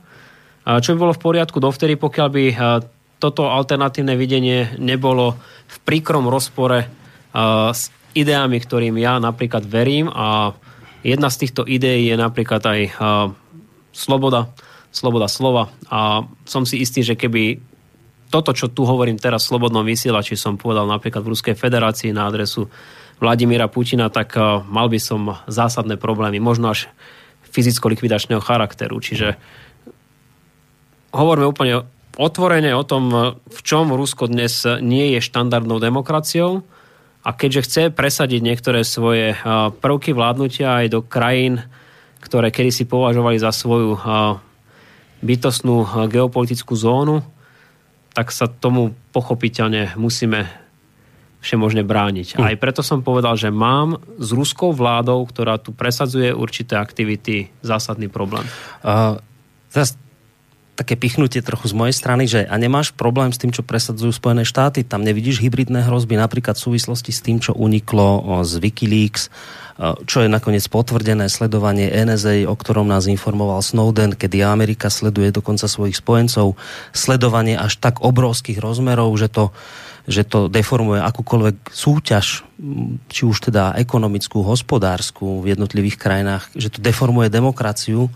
Uh, vieš, toto je podľa mňa to, čo ľuďom vadí, že áno, pomenujme veci, ktoré sú na Rusku zlé, ak, ak hrozby ruské hybridné, a neviem, aké sú, tak o nich hovorme, ale to, čo ľudia vnímajú ako um, istú formu nespravodlivosti, že sa nemerá rovnakým metrom. A na druhej strane, že viem si predstaviť, že keby takýto škandál zo sledovaním vypukol v Rusku, tak by bol hrozný problém. A v prípade Ameriky toho NSA sa to tak nejako uhrá do autu, veľa sa o tom nehovorí, politici si vlastne odpustia, nakoniec zistíme, že sledovali Merkelovú, že sledovali Olána a toto nie je v, v rozpore s, napríklad s tým, čo ty vyznávaš, s hodnotami, o ktorých si teraz hovoril?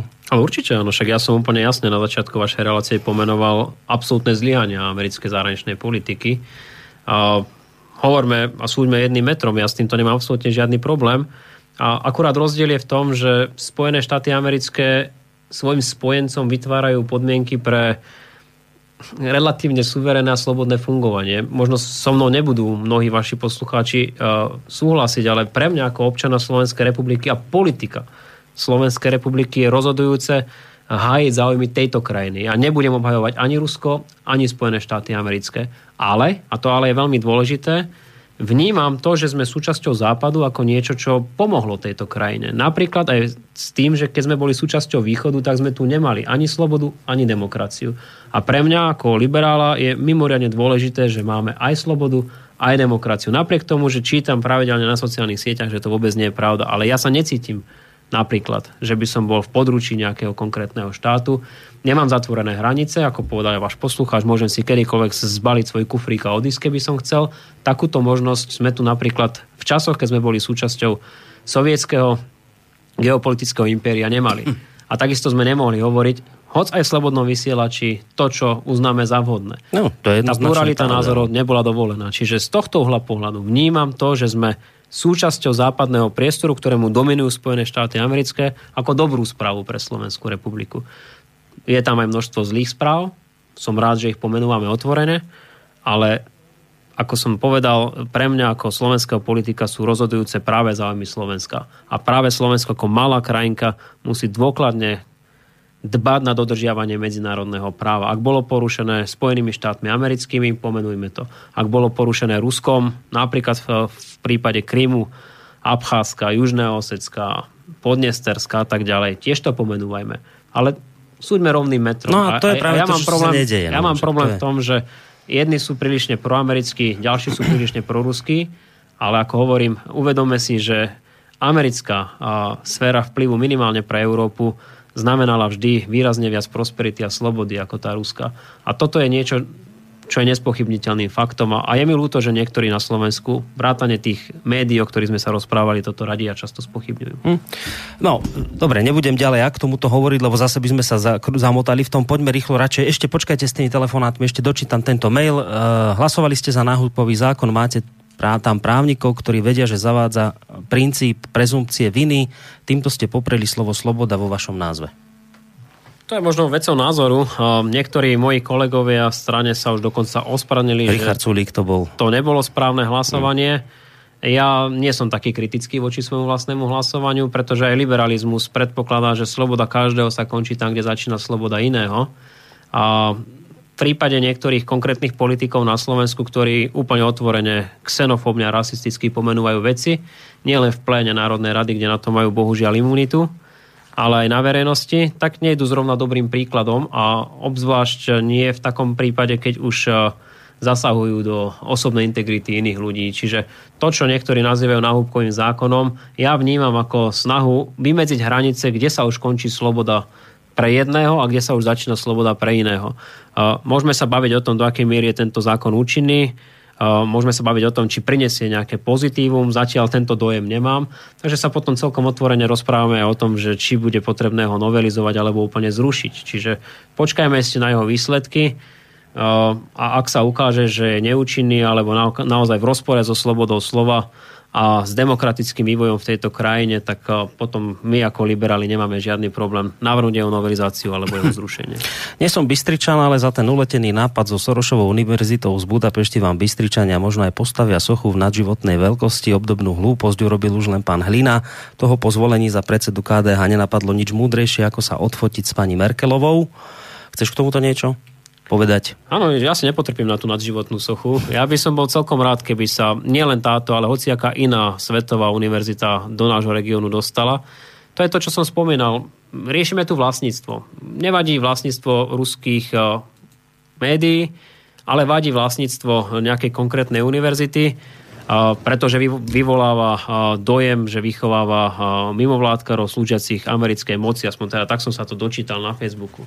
Pre mňa a to hovorím opäť raz veľmi otvorene, je rozhodujúce to, že táto univerzita je vo všetkých eh, tabulkách vedecko-výskumných a uplatniteľnosti absolventov na tom o mnoho lepšie ako ktorákoľvek iná univerzita na Slovensku.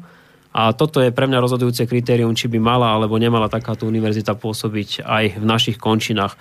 A ešte na Margo eh, tohto jedna dôležitá vec.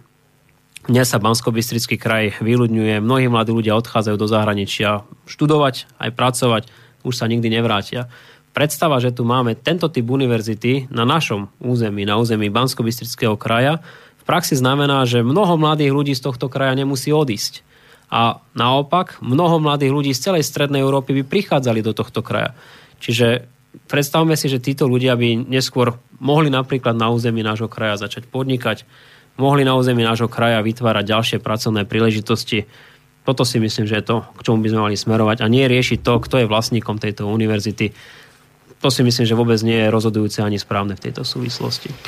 Uh, ďalší mail dáme. Uh, mám otázku na pana Klusa, ktorý je na, uh, celé akejsi na čele akejsi inštitúcie zamerané na islám. Čo vás viedlo ujať sa takéto funkcie a čo tým sledujete? Koľko hodín práce týždenne tejto funkcie venujete?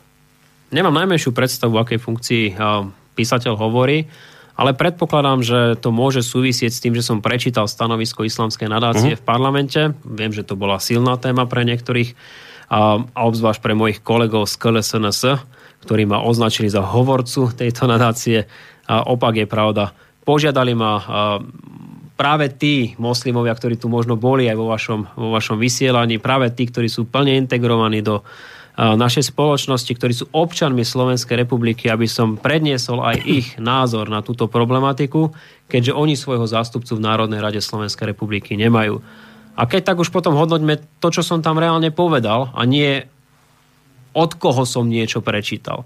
A povedal som tam napríklad to, že súdiť náboženské stavby podľa toho, či sa jedná o náboženstvo, ktoré máme oficiálne registrované na Slovensku, alebo oficiálne registrované nemáme, je v rozpore s ústavou Slovenskej republiky, ktorá predpokladá slobodu vierovýznania. Toto je rozhodujúce. Bohužiaľ, niektorí kolegovia, ako som už povedal, najmä z KLSNS, to poňali tak, že mi potrebujú za túto tému poriadne naložiť a urobiť so mňa nejakého obhajcu islamu. Možno, že aj z tejto relácie je vašim poslucháčom úplne jasné, že ja sa snažím pomenúvať fakty tak, ako sú. A toto bol jeden z faktov. V žiadnom prípade nemôžeme súhlasiť so zákonom, ktorý do istej miery zamedzuje uh, slobode vierovýznania a uh, znemožňuje, alebo teda umožňuje uh, kolektívnu vinu.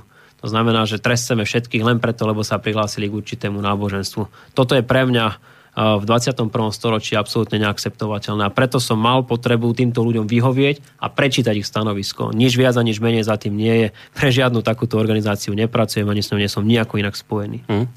Opäť niekto na telefónnej linke. Dobrý večer. Dobrý večer. Ehm, Dobrý večer. Ďakujem pán Koroni za hostia, aj keď s ním rozhodne nesúhlasím. A môžem vám povedať, pán Klus, že normálne ja by som najradšej nešiel voliť, ale keď počúvam vaše reči, ja pri veru pôjdem voliť, ale neviem koho, ale isto nejakú stranu, ktorá by bola proti vám. Nehnevajte, ak to hovorím, no nie som ako sa vás nejak urážať, ale e, teraz k veci, čo som chcel povedať. Vy si fakt myslíte, že tá e, Šorošová univerzita, keby prišla na Slovensko, že by pomohla bansko kraju, ja som totiž to počul niekde v, v médiách, e, že tá, tá univerzita je zameraná hlavne na spoločenské vedy. A spoločenské vedy to sú väčšinou nejaké humanitné a ja si myslím, že na Slovensku máme veľmi veľa týchto škôl s takýmto zameraním a nenormálne veľa absolventov, ktorí to nemajú žiadne uplatnenie. A oni potom môžu ísť aj do sveta a robiť aj úplne iné oblasti. Mňa skôr irituje to, že SAS sa správa napríklad aj k, k minimálnej mzde takom, takom zmysle, že čo som ako zaregistroval. Niekedy ste boli proti minimálnej mzde, potom ste hovorili nejakých 200 eurách, teraz som počul, o výške 40% priemernej mzdy. Ale vy si nechcete alebo neviete uvedomiť, že vlastne ľudia zo stredného a východného Slovenska odchádzajú preč kvôli tomu, že tu nemajú prácu, respektíve tí podnikateľa, ktorých tu zamestnávajú, im dávajú také smiešne mzdy, že oni utekajú na západ, alebo do Čech, alebo na západ, myslím, Rakúsko a ďalšie krajiny. Čiže vlastne vaša logika, e, logika, myslím ako SAS, dochádza k tomu, tlačí, nutí ľudí odtiaľ to utekať. A vlastne takýto zákon, ak sa niekedy dostanete k moci a vlastne to presadíte, alebo myslím, že by sa to potom aj presadili, tak ako napríklad aj teraz, čo som počul, hej, že SAS kritizovala a a sa vyjadrila za tú alianciu podnikateľskú, hej, myslím, nie, ako, myslím tým, čo je tam tripartita, hej, a tá podnikateľská sféra a ste sa vyjadrili v ich prospech, čo viem pochopiť, lebo vždy um, pravicové strany stali za podnikateľmi a um, kvázi Ficová ľavica stojí za odbor, odbormi, ale ja si pamätám aj na obdobie, keď tu bola Zurindová vláda alebo tradičová vláda a vtedy vlastne absolútne ignorovali odborárske požiadavky a odborári odišli z tripartity a zase tu nebol nejaký ten dialog alebo trialog, alebo jak to nazvať. Čiže vy si myslíte, že takýmto spôsobom vlastne dochádza k tomu naplňaniu toho slova sloboda a solidarita vo vašom názve? Uvedím to ešte ďalší príklad. Sloboda vo vašom ponímaní je, je um, no však to nemusím opakovať, ale zoberiem som taký príklad, váš postoj k uh, tomu druhému pilieru. A takisto i môj názor je, že druhý pilier vlastne bola bezbrehá privatizácia sociálnej poisťovne a vlastne e, umožnenie vlastne sa prižívať na týchto príjmoch nejakému súkromnému sektoru. A, a tam, čo ste ešte tlačili tých ľudí do takého, e, že vlastne keď napríklad ľudia, samozrejme väčšinou nerozumejú tomu investovaniu, tak dávajú do tých garantovaných fondov a vy ste, myslím, cez Mihala presadili takú tú novelu, že všetci majú ísť do akciových fondov a keď nebudú chcieť, musia sa e, hlásiť do, znova do tých garantovaných fondov. Fico to robil opačne. Čiže vlastne tu je ex, z extrému do extrému sa ide. Čiže mne sa toto nepáči, že sloboda predsa je o niečom inom. Mne sa každý občan rozhodne sám, kde do akého fondu chce ísť napríklad a keď už chcete, tak potom presvedčujte propagandu argumentami a nie takýmto spôsobom, že zákonom sa presadzuje. No, dobre. A potom ešte by som mal jednu otázku, prepáčte. Len môžem... je strašne veľa tých otázok, neviem, či si všetky no, hej, hej, ale viete, ja viem, že on je, pán je expert na, na zahraničnú politiku a mňa toto irituje, keď stále to hovorí od NATO a to ako, ako o tej pozitívnom, pozitívnom subjekte ale ja mám taký pocit, že keď počítam si všetky krajiny NATO, myslím počúvateľstvo, zbranie a tak ďalej, je to o mnoho väčšia sila, to zbrojenie je o mnoho, je 95% respektíve zo 100%, 95% dáva, má, má e, finančné zdroje na to, na to zbrojenie, čo sa týka voči, voči Myslí, vy sa myslíte, že Rusko je v tomto zmysle nebezpečný nepriateľ, keď má poviem príklad, možno jednu desatinu alebo jednu osminu to obeťovstva, ako majú krajiny NATO, však je zo všetkých stran obklúčených, tak vy si stále myslíte, že je nepriateľom pre celý, celý západ? No, ja si myslím, že keby Rusi nemali jadrové zbranie, tak prakticky už by dávno bolo zlikvidované. Dobre, ide, ide, už mu dáme teraz priestor zareagovať. Ďakujem za e, tento váš telefonický vstup. Tých otázok bolo požehnanie. Písal, písal si to? Lebo to... Ja, skúšal Dobre. som si to zaregistrovať. Ďakujem no, veľmi pekne a takisto som veľmi rád, že ste, že ste mi položili vaše otázky. A, a vážim si aj to, že ste povedali, že so mnou nesúhlasíte, však o tom je nakoniec politika. Veľmi dôležité je, aby sme spolu komunikovali napriek tomu, že spolu nesúhlasíme. Takže začnem hneď niekoľkými tými odpovediami, ktoré ste, ako ste mi položili otázky, humanitné vedy a Stredoeurópska univerzita. Myslím, že máte pravdu, že prevažná väčšina študijných programov je postavený na humanitných odboroch. Ale tu teraz v prvom rade nejde o to, že či sú to humanitné alebo technické odbory. Ide o to, že nemusia naši mladí ľudia odchádzať za kvalitným zahraničným vzdelaním do zahraničia v tomto smere som mal pocit, že by to nášmu regiónu a našej krajine všeobecne pomohlo. Navyše, keď sa pozriete na štatistiky, no vôbec nie je pravda, že by absolventi humanitných vied boli viac nezamestnaní ako technických vied. Opak je pravda. Možno to vo veľkej miere súvisí s tým, že to humanitné vzdelanie zase umožňuje istú mieru flexibility. Zatiaľ, čo u technického vzdelania táto miera flexibility celkom nie je. Ako pedagóg na vysokej škole, by som o tom vedel dlhšie s vami diskutovať, ale na to by sme asi potrebovali osobitnú reláciu. Čiže nemám vôbec žiadnu obavu o to, že by práve absolventi tejto univerzity, hoď by sídlila na Slovensku, mali nejaký zásadný problém s uplatnením sa. Opak je pravda, ako som povedal, nešlo by v tomto prípade ani len o slovenských občanov, ale aj o mnohých študentov, ktorí by prišli z celej strednej Európy a možno aj západnej Európy študovať práve na Slovensko. Toto by bolo obrovským prínosom. Zoberte si, že títo študenti musia niekde bývať, títo študenti tu míňajú svoje peniaze, zaplatia nemalé školné a toto všetko je obrovským benefitom pre, pre región, obzvlášť takej zúfalej situácii ako napríklad e, juh bansko kraja. Alebo keby to bolo aj v Banskej Bystrici. Všetci tu voláme potom, aby sme mali e, investorov, tak ja vnímam aj túto inštitúciu ako, ako dobrú investíciu. O to zvlášť, že má vysokú mieru pridanej hodnoty vo svojich absolventoch. minimálna mzda SAS v tomto, v tomto prípade no, veľmi zaujímavé je počúvať tieto argumenty, ale viete vy, koľko ľudí dnes pracuje za minimálnu mzdu na Slovensku? Ak si dobre pamätám, tak sú to 2%. Nechcem zavázať, ale je to skutočne minimum aktuálne zamestnaných ľudí. A čo je najvtipnejšie na minimálnej mzde je to, že jej zvýšením paradoxne nezarobia tí ľudia, ktorí za ňu pracujú, alebo teda zarobia len minimálnej možnej miere, lebo to sú skutočne symbolické čiastky, o ktoré sa zvyšuje minimálna mzda v posledných rokoch, ale najviac na tom paradoxne získava štát, pretože na minimálnom mzdu je naviazaných hneď niekoľko ďalších dôležitých ukazovateľov, som ktorých štát prepočítava. No a najlepšie to vystihol práve spomínaný Jozef Mihal vo svojom blogu, ktorý vám odporúčam do pozornosti. A vtedy pochopíte, prečo máme ideologický problém s minimálnou mzdou. Ukazuje sa, že v tých krajinách, kde minimálna mzda nie je, alebo je nastavená veľmi flexibilne podľa regiónov, respektíve podľa dohody odborov a zamestnávateľov, tak práve tam sa ekonomicky darí o mnoho lepšie, ako keď rigidne nastavíte rovnakú minimálnu mzdu pre Prešovský kraj, bansko kraj, pre Bratislavský kraj.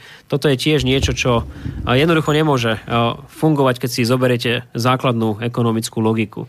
No a ak ste sa pýtali na tripartitu, áno, je pochopiteľné, že strana SAS, ktorá v prvom rade hovorí o ekonomickom liberalizme, bude najmä na strane zamestnávateľov, ale ja vychádzam z mojej zahraničnej skúsenosti, či už z Dánska, Fínska alebo Norska, kde tripartita funguje tak, že keď sa dohodnú odbory a zamestnávateľia napríklad na minimálnej mzde, tak vláda to už iba rešpektuje. Takto si ja viem predstaviť sociálny dialog. Problém na Slovensku je v tom, že ten sociálny dialog sa nám ako si nedarí a ani, ani odbory, ani zamestnávateľia sa nám roky, rokúce na minimálnej mzde e, nedokážu dohodnúť. Takže e, potom do toho vstupuje vláda v závislosti od toho, že či je primárne e, sociálno-demokratická, alebo keď chceme lavicová, alebo, alebo skôr pravicová. E, je na strane teda buď zamestnávateľov alebo, alebo zamestnancov, čo ja nepovažujem za správne. O mnoho radšej by som bol, keby uh, tu dochádzalo ku kompromisu, tak ako sa to darí už niekoľko desaťročí v Dánsku. No a keď ste hovorili o tom druhom pilieri, mal som taký trošku dojem, že si protirečíte, lebo na jednej strane ste povedali, že uh, druhý pilier uh, bolo uh, akési uh, znásilnenie uh, prvého piliera v prospech súkromného sektora na druhej strane ste povedali, nech sa každý občan rozhodne sám. No, v tom prvom pilieri sa ako si občan rozhodovať sám nemôže. Všetky prostriedky uh, vypláca sociálna poisťovňa. Problémom prvého piliera totiž to bolo, a preto sa aj o druhom pilieri vôbec začalo uvažovať, že bol dlhodobo neudržateľný. Jednoducho uvedome si, že dnešný stav, kedy tu máme určitý počet e, aktívneho obyvateľstva, pracujúceho obyvateľstva, určitý počet dôchodcov a určitý počet mladých ľudí pripravujúcich sa na zamestnanie. E, vyzerá vzhľadom na demografiu v tejto krajine ako neudržateľný, ako, ako problematický. A preto sa vymyslel druhý pilier, aby si súčasní aktívni občania v podstate šetrili prostriedky sami. A na základe nich by potom mali možnosť financovať svoje dôchodky. Preto priebežný pilier jednoducho fungovať nemôže a preto ten druhý pilier a neskôr aj tretí pilier bol za, e, založený. Ale toto je sama, sama o sebe problematika. Mm a, a takisto by to asi chcelo celú jednu reláciu, aby sme si to dôkladne vysvetlili. Čiže prosím, skúste sa na to pozerať trošičku pragmatickejšie, najmä s ohľadom na budúce generácie. Napríklad ja, ako 37-ročný človek, viem, že uh, s mojim dôchodkom to bude, bude veľmi zložité, pretože naň, pokiaľ by sme mali len uh, jednopilierový systém, by už jednoducho nemal kto pracovať. Preto ten druhý pilier bol zavedený. A šetrím si do ňoho aj ja. A pokiaľ ide o tie uh, fondy, Takisto si myslím, že základným princípom by mala byť osveta a nie to, že či je lavicová alebo pravicová vláda, ktorá určí, do akých fondov sa má, do akých fondov sa má šetriť. No a Severoatlantická aliancia a Rusko Áno, máte pravdu, že v tejto téme sa cítim asi najsilnejšie oproti tým, ktoré ste spomínali predtým.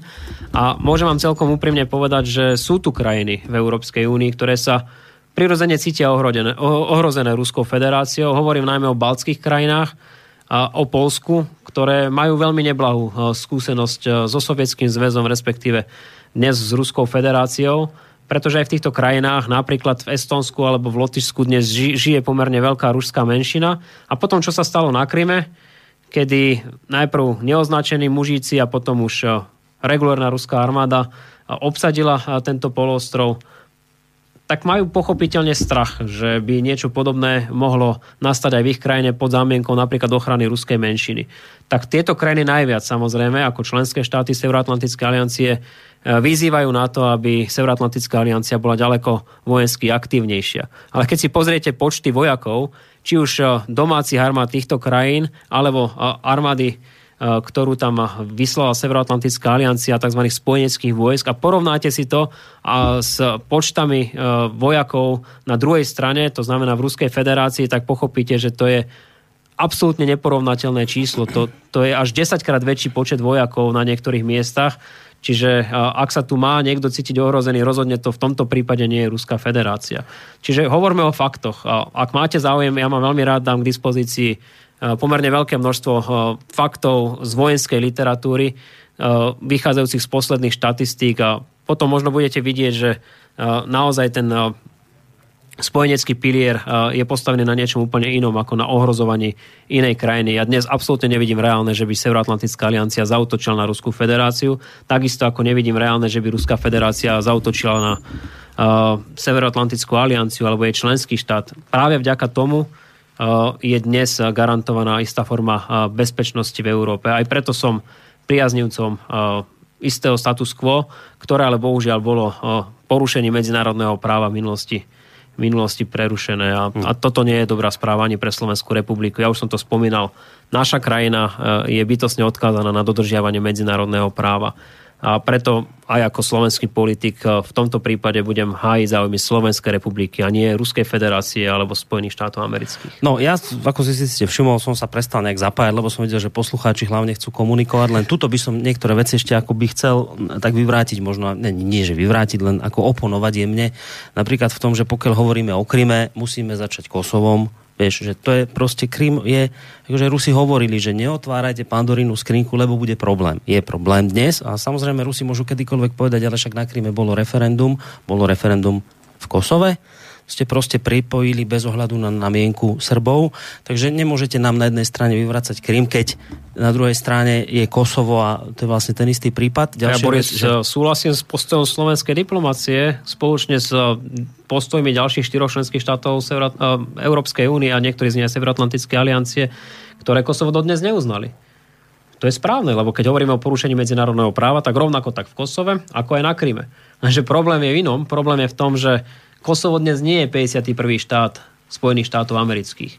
Ale Krím je vyhlásený ako územie Ruskej federácie. No, no. A toto je pomerne zásadný rozdiel. Takisto ako hovoriť o tom, že tu bolo nejaké referendum, No moment, to, to referendum sa udialo bezprostredne po vojenskom obsadení a pod hlavňami pušiek. Takto sa referendum nerobí. A navyše, zober si, Boris, ako sa robí referendum v iných civilizovaných krajinách.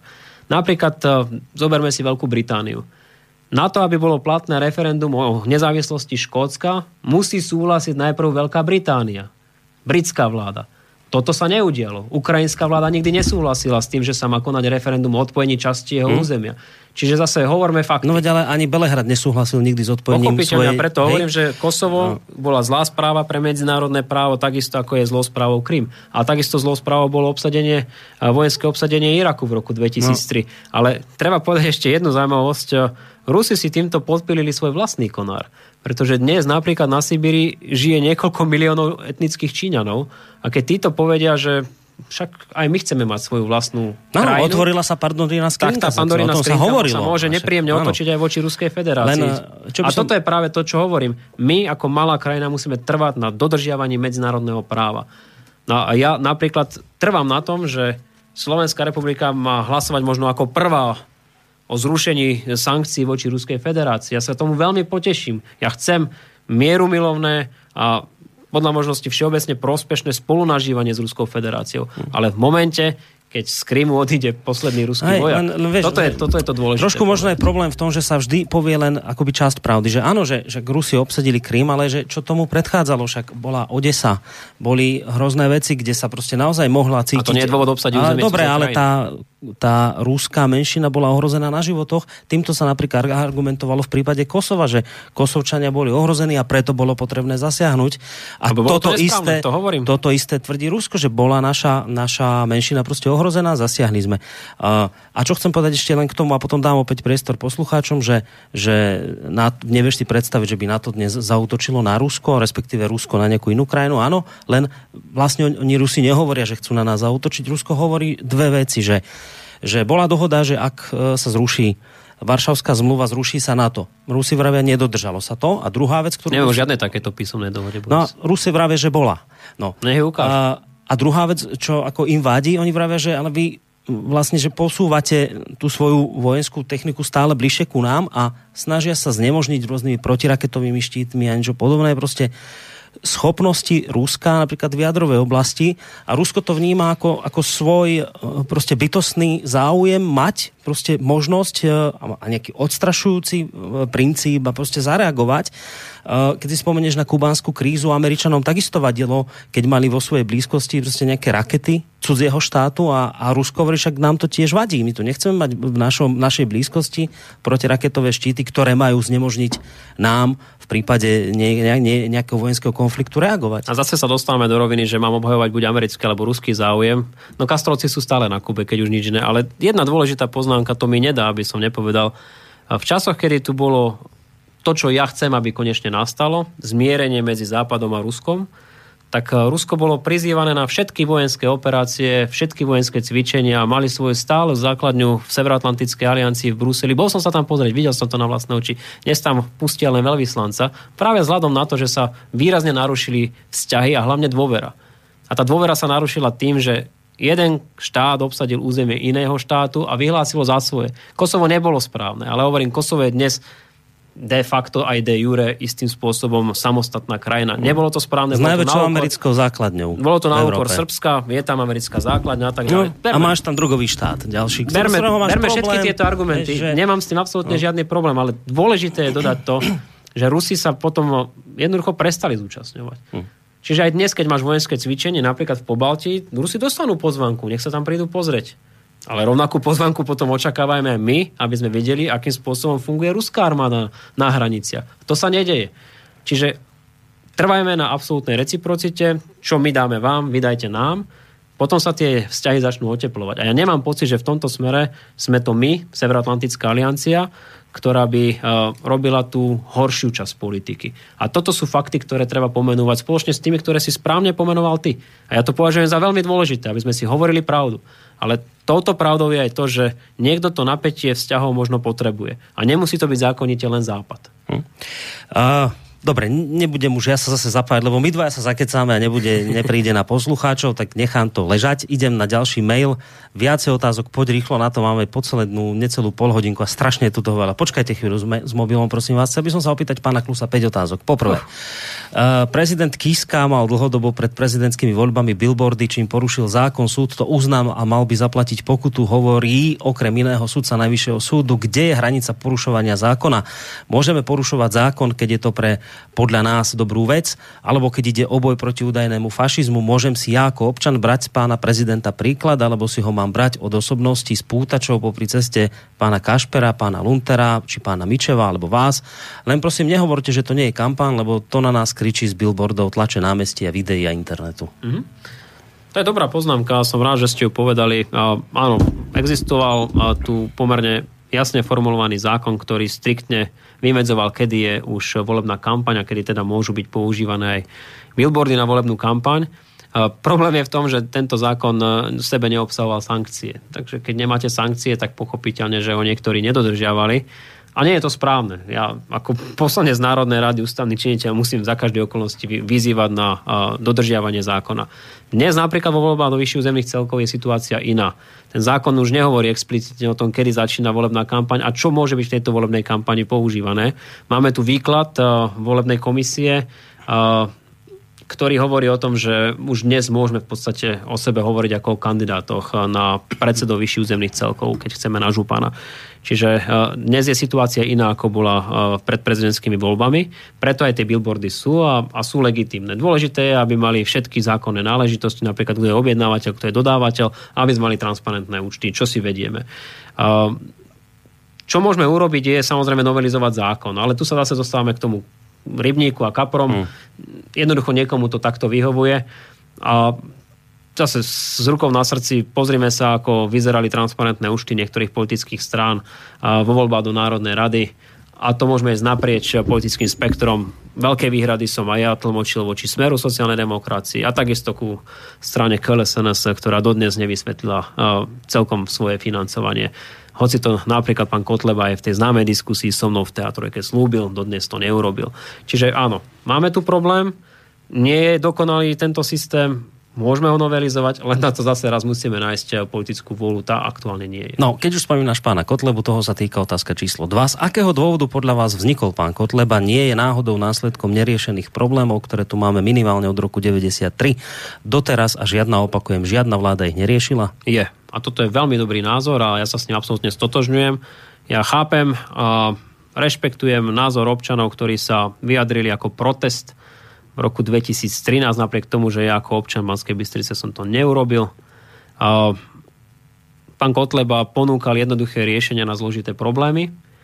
Pravdou je ale aj to, že žiadne z týchto riešení zatiaľ nezrealizoval, neprišiel so žiadnym udržateľným návrhom, ktorý by vyriešil napríklad otázku bezpečnosti, zlepšenie e, situácie e, Rómov na území kraja, a môžem takto pokračovať. Slúbil napríklad, že e, budeme mať opäť e, znovu vybudované družstva, že postaví e, krajské nájomné byty pre slušných občanov. No neurobil nič. Neponúkol realizovateľnú alternatívu. Napriek tomu je tu pomerne značné množstvo voličov, ktorí mu stále veria. Pre mňa z nepochopiteľných dôvodov, pretože už bol skoro 4 roky v exekutívnej funkcii a neukázal sa ako človek, ktorý by ten kraj riadil dobre. A môžeme sa kľudne dostať k tomu, že prečo si to myslím. Je na to hneď niekoľko dôvodov. To, že nesplnil ani bodku, ani čiarku zo svojho programu, to je zatiaľ slovenský unikát. Nemali sme tu zatiaľ žiadnu exekutívu, ktorá by aspoň jeden z bodov programu, ktorý si dala, nesplnila. Bohužiaľ, pán Kotleba v tomto smere je číslo jedna. A toto je tiež podľa môjho názoru dôvod, aby sa ďalej v tejto funkcii už nezdržiaval. Hm. Ďalšia otázka v rýchlosti. Bol ste v 2014 hosťom informačnej vojne spolu s Jarom Kuracinom, Robom Huranom na tému Upracme si najskôr v obciach, potom celé Slovensko. Chcel by som sa spýtať v nadväznosti na myšlienku tejto témy, kde s vami určite súhlasím, či ako ste k tomu doteraz prispel vy ako občan politik. Nie som si celkom istý, čo bolo obsahom toho, to, čo sme tu hovorili, ale každopádne ja dávam pravidelne odpočty mojej poslaneckej práce, či už v mestskom zastupiteľstve, alebo ako poslanca Národnej rady. Nakoniec všetko je zverejnené na webe na stránke nrsr.sk. Ale ak má konkrétny poslúchať záujem, veľmi rád opäť pošlem. Veľmi aktívne som sa zasadzoval za niektoré konkrétne politiky v našom meste, ktoré sa nenaplnili. Bol som veľkým oponentom napríklad e, súčasného parkovacieho systému, ktorý je v prospech súkromnej spoločnosti a nie občanov tohto mesta. Kritizoval som, že mesto vstupuje investične do autobusovej stanice. Rovnako tak som kritizoval aj prípadný vstup mesta do Domu kultúry. Veľký problém mám s tým, že tu máme jedno z najdrahších osvetlení e, v tomto meste z eurofondov zatiaľ čo teda úspora zďaleka nie je taká, ako bolo, ako bolo slubované. To všetko sú konkrétne veci, ktoré som v mestskom zastupiteľstve robil.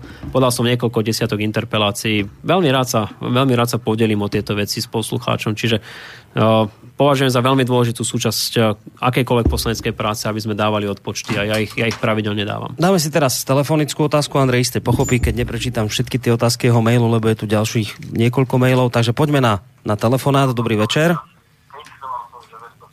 Halo, počujeme sa? Halo, halo, musíte nás počúvať v telefóne. No nič. Takže toto zrušíme, skúste nám zavolať ešte raz. E, tí, ktorí nás počúvate v rádiu, alebo teda cez nejaké zariadenie, prosím vás, e, keď nám voláte do štúdia, tak e, si na chvíľu to rádio vypnite a počúvajte len v telefóne, lebo tam je oneskorenie a potom čakáte na to, kým tu ja dorozprávam a ešte budem rozprávať vám v telefóne, teda v tom rádiu ešte pol, po pol minúty. Takže počúvaj, keď voláte, počúvajte cez telefón. Takže opäť niekto volá, ideme to vyskúšať. E, dobrý večer, počujeme sa?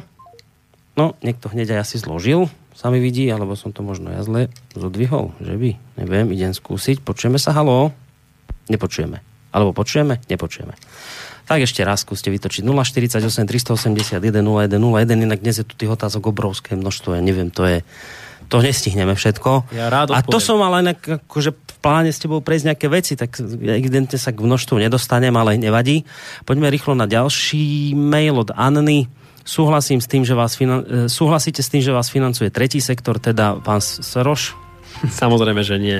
Nie. Nikdy som nedostal ani cent a ak takéto informácie kolujú po internete, tak treba sa opýtať tých, ktorí ich šíria, že ako na takúto hlúposť prišli. Že taká hlúposť, ako keď o nás tvrdia, že nás platí Rusko, hej? Ja predpokladám, že keď hovorí, že to je hlúposť, tak to Tak bude tá istá hlúposť. Dobre. Uh, dobrý večer. Máme niekoho na linke? Dobrý večer, počujete ma? Áno, počujeme. Dobrý večer. Ja by som mala jednu otázku na pána Klusa. Uh, chcel by som sa opýtať v rámci jeho principiálneho prístupu k záležitostiam a k životu. Uh, on, keď sa uchádzal o post uh, poslanca v mestskom zastupiteľstve, tak ako nezávislý kandidát, tak uh, sa pripojil k iniciatíve Banská Bystrica bez politických strán. Uh, existovala skupina ľudí, ktorí uh, veľmi iniciatívne, nezištne uh, túto iniciatívu podporovali, uh, lepili plagáty, uh, podielali sa na tom, aby skrátka ten princíp Banská Bystrica bez politických strán sa naplnil. Uh, niekoľko týždňov potom, ako, ne- neviem presne ten časový limit, uh, niekoľko týždňov potom, ako sa pán Klus stal uh, členom mestského zastupiteľstva a úspel vo voľbách, vstúpil do strany uh, Sloboda a Solidarita. Chcela by som sa opýtať, uh, kde je tá principiálnosť, o ktorej pán Klus hovoril a kde je jeho politologická integrita. Ďakujem. Ďakujeme veľmi pekne za túto otázku. Čakal som, že padne, lebo toto je ti často vytýkané, tento 180 stupňový obrad že si teda kandidoval ako nezávislý, e, bez politikov, mesto a tak ďalej, ako to posluchačka povedala. A potom asi o mesiac na to e, tvoj vstup do SAS. Ľudia to niektorí berú ako, počul si sám, ako podvod alebo podfuk. Mm-hmm. Ako to Ja vnímaš som ty? veľmi rád za túto otázku, ďakujem veľmi pekne. No, povedzme si zase fakty. Áno, kandidoval som ako nezávislý a dodnes nezávislý v mestskom zastupiteľstve som. Ak majú poslucháči nejaký konkrétny problém s tým, že dnes uh, okrem toho, že uh, sedím v mestskom zastupiteľstve v klube nezávislých poslancov, uh, zastávam inú politickú pozíciu v klube SAS v Národnej rade Slovenskej republiky, tak nech mi povedia jediný, jediný moment, kedy by som v mestskom zastupiteľstve hlasoval podľa vôle strany Sloboda a Solidarita a nie podľa toho, čo som napríklad občanom sluboval vo svojom programe, alebo teda v rámci kandidatúry do mestského zastupiteľstva. Nie takého. A zásadným problémom je aj to, že mnohí uverili tomu, že som sa stal členom strany Sloboda a Solidarita. Dodnes nie som členom a nikdy som nebol členom žiadnej politickej strany. To je tiež jeden z nezmyslov, ktorý šíria niektorí tiež komentátori po Facebooku napríklad. A ďalšia dôležitá vec je, no do Národnej rady sa ako si kandidovať ako nestraníkovi nedá. A keďže napríklad pán Sulík povedal, keď sme sa na túto tému rozprávali po voľbách do mestského zastupiteľstva, že bude môcť realizovať a, program tak, ako som si ho ako politolog a, načrtol prostredníctvom strany Sloboda a Solidarita, tak je pochopiteľné, že som túto ponuku využil. Aj oni chápali, že nekupujú mačku vo vreci. Bol som politik, ktorý si prešiel voľbami a pomerne úspešne. Bol som politik, a, alebo v tej dobe politolog, a, ktorý mal určité renomé.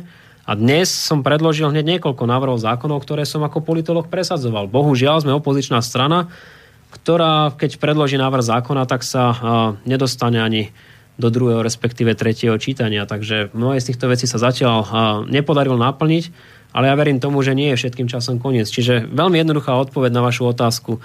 Neexistuje jediná vec, ktorú by mi mohol volič zazlievať, a, pokiaľ ide o moje pôsobenie v mestskom zastupiteľstve a môj vzťah a, ku konkrétnej politickej strane. Nie je pravda, že by som vstúpil do inej politickej strany alebo do nejakej ďalšej. Jednoducho nie som členom a nebol som členom žiadnej politickej strany. A pokiaľ ide o moje pôsobenie v Národnej rade Slovenskej republiky, prosím o pochopenie, že tam sa jednoducho vstúpiť ako nezávislý kandidát nedá. Musíte byť na kandidátke nejakej politickej strany. Takže som to urobil ja. Ja som sa prihlásil k ideám a programu strany Sloboda a Solidarita hajmi v Národnej rade Slovenskej republiky, ale nie v mestskom zastupiteľstve. A toto by som bol rád, aby aj vaši poslucháči rozlišovali. Čiže ja mám v tomto smere absolútne čisté svedomie a keď eh, vaša poslucháčka hovorila o tej iniciatíve, no realita je taká, že my sme sa s touto iniciatívou spojili na úplnom konci, pretože sme chceli podporiť napríklad to, aby Smer sociálna demokracia, SDK, UDS a, a SNS nemali väčšinu eh, v mestskom zastupiteľstve. Ukázalo sa, že to proste nevyšlo. A vytvorili sme preto klub nezávislých poslancov, ktorí eh, dnes aj s pánom Kuracinom, ktorého tu tiež e, spomínali niektorí poslucháči, e, funguje v mestskom zastupiteľstve a myslím si, že nikto z nás sa nemôže hambiť za svoje názory alebo za to, čo v mestskom zastupiteľstve prezentujeme. Takže ja mám v tomto smere absolútne čisté svedomie. Poďme rýchlo na ďalšie maily. E, už, od, už hovorím poslucháčom dopredu, nestihneme všetky dočítať, lebo za 10 minút končíme tak rýchlo. Vážite si prezidenta? Anna sa pýta. Áno, vážim si pána prezidenta. Uh, ak áno, nevadí vám, že sa objíma s fašistami? Neviem o tom, že by sa objímal s fašistami. Má na mysli Porošenka. Neviem, nevidel som fotku, že by boli v objatí a ak pán prezident podporil Porošenka, tak predpokladám, že to bolo najmä v súvislosti s tým, že zahájil boj proti korupcii, ktorá je mimoriadne dôležitá na Ukrajine. Niekoľkokrát som v tej krajine bol a práve prezident Porošenko sa ukazuje ako ten, ktorý to myslí s tým bojom proti korupcii vážne, napriek tomu, že ja mám k nemu ako k politikovi a všeobecne politickej scéne na Ukrajine pomerne veľké výhrady.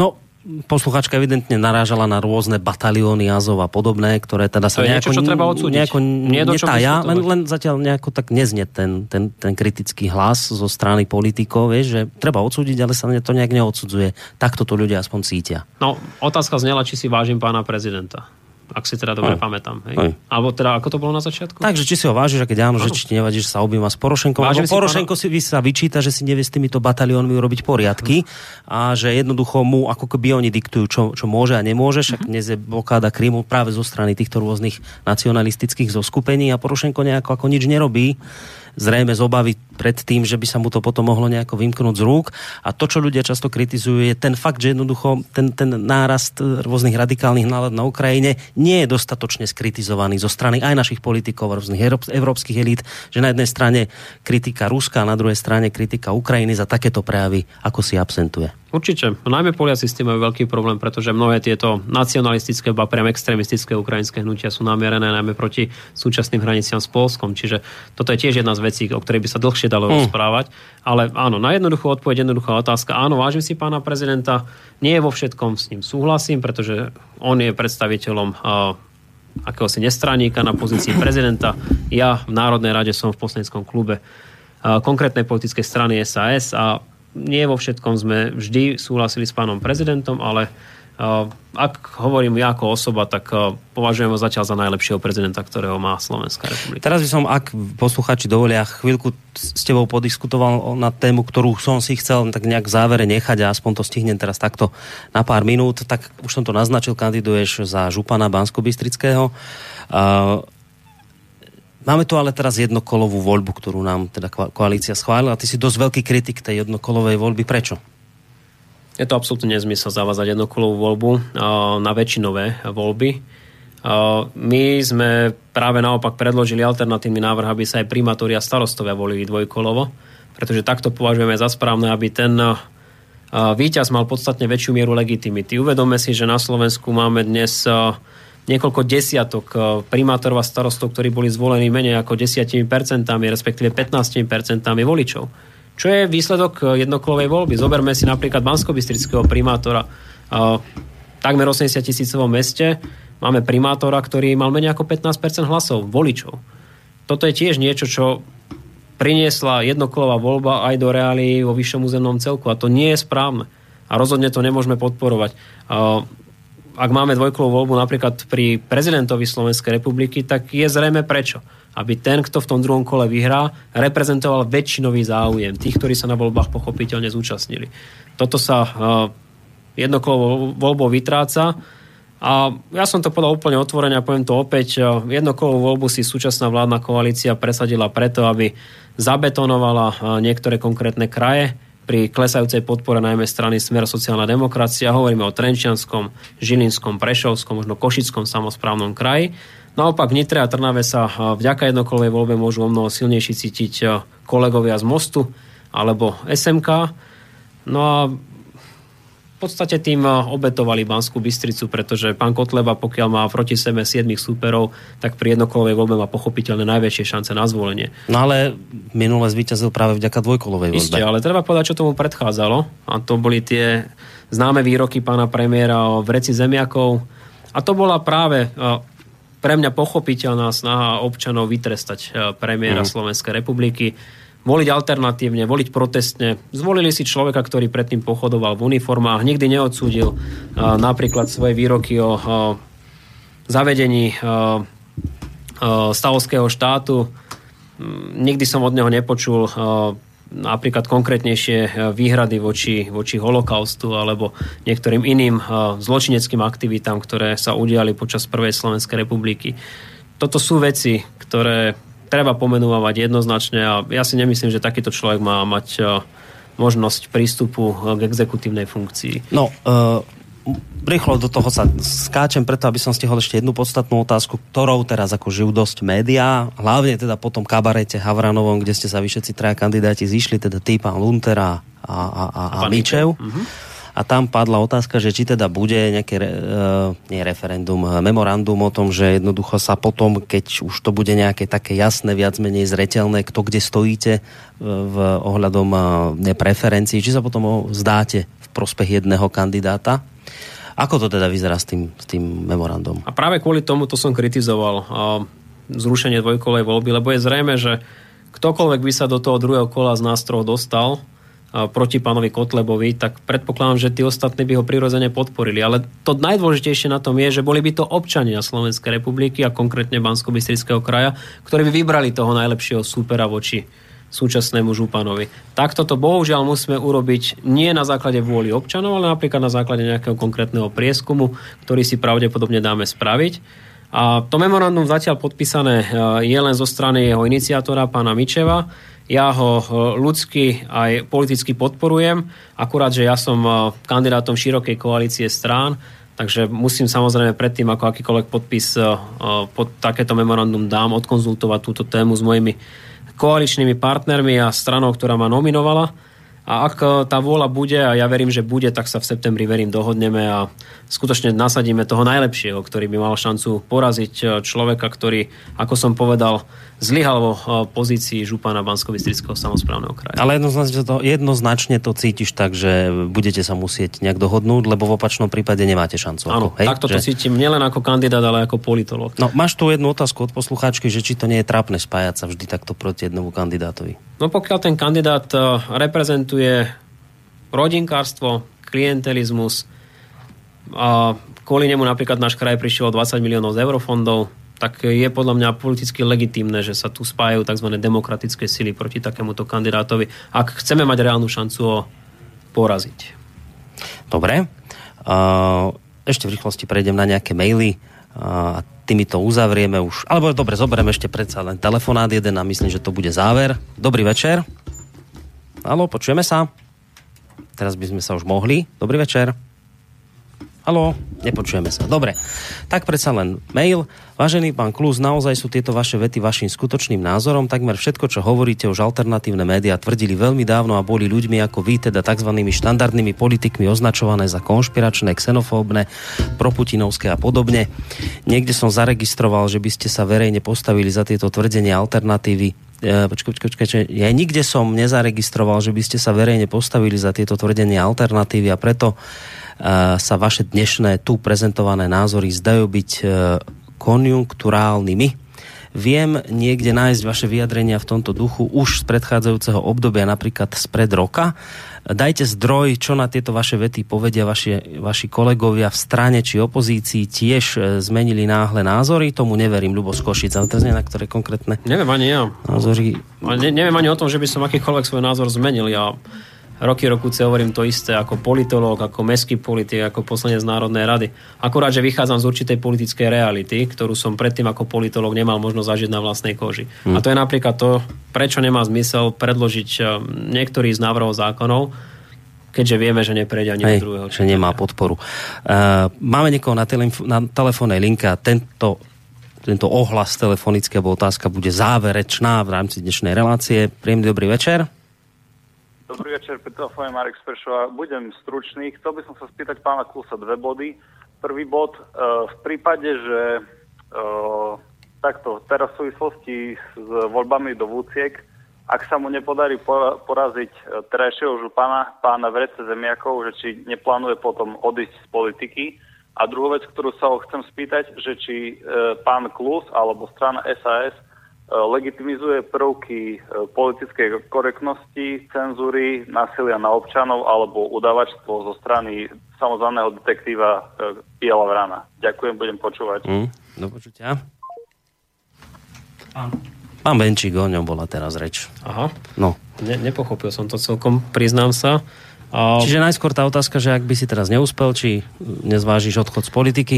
Ja nad tým, že by som neúspel ani neuvažujem, inak by som do týchto volieb ani nešiel. Čo ale viem z istotou povedať je, že ak sa stanem županom mansko samozprávneho kraja, tak na rozdiel od pána Kotlebu, ktorý to v minulosti kritizoval, ja sa vzdám mandátu poslanca Národnej rady Slovenskej republiky aj mestského zastupiteľstva, pretože je nemysliteľné a eticky, aby jeden človek bol zároveň na exekutívnej a na legislatívnej pozícii. Čiže toto je verejný sľub, ktorý tu dáva. To je verejný sľub, ktorý dlhodobo e, je daný. A, Čiže by si bol len župan. Budem len županom a budem županom na 5 rokov, pretože to som tiež zachytil e, od niektorých ľudí na sociálnych sieťach, že toto je pre mňa len príprava na kandidatúru do Európskeho parlamentu alebo na ministerstvo zahraničných vecí. Nie.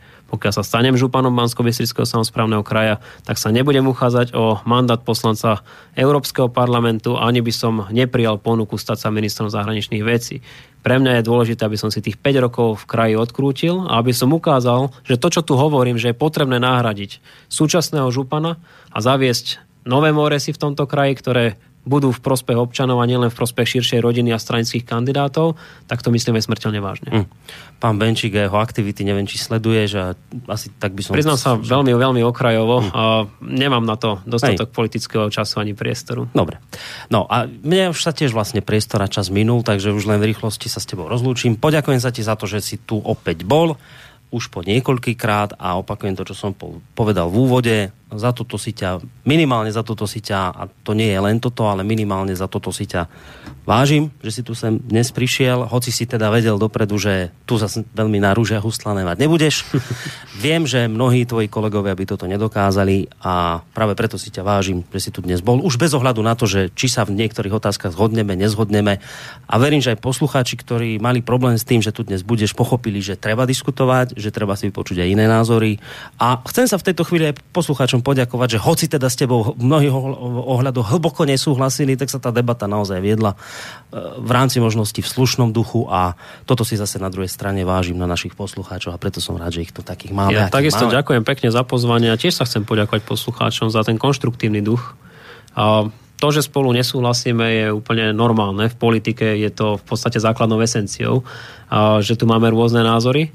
A vážim si to teda, že to boli korektné, niekedy aj argumentami vyvážené otázky, ktoré som dostával a v takomto duchu je dôležité formovať si svoj názor. Čiže tak ako ja možno príjmam určitú formu kritiky voči mojim názorom, tak verím, že mnohí poslucháči možno otvoria svoje oči, uh, uši a mysle aj tomu, čo som hovoril a len takto dokážeme spoločne fungovať uh, v demokratickom mm. priestore. Takže ďakujem ešte raz za pozvanie aj za otázky vašich poslucháčov. Ďakujeme aj my za tvoju účasť a ešte predsa len na záver jedno ospravedlnenie smerom k tým poslucháčom, ktorých otázky som už dnes z časového hľadiska nebol schopný prečítať, ale dnes naozaj po dlhej dobe obrovské množstvo otázok, čo je na jednej strane aj svedčí o tom, že teda je fajn, že si tu bol a že sa mohli s tebou poslucháči porozprávať. Takže pekný zvyšok večera jednak tebe, Martin, maj sa pekne, ahoj.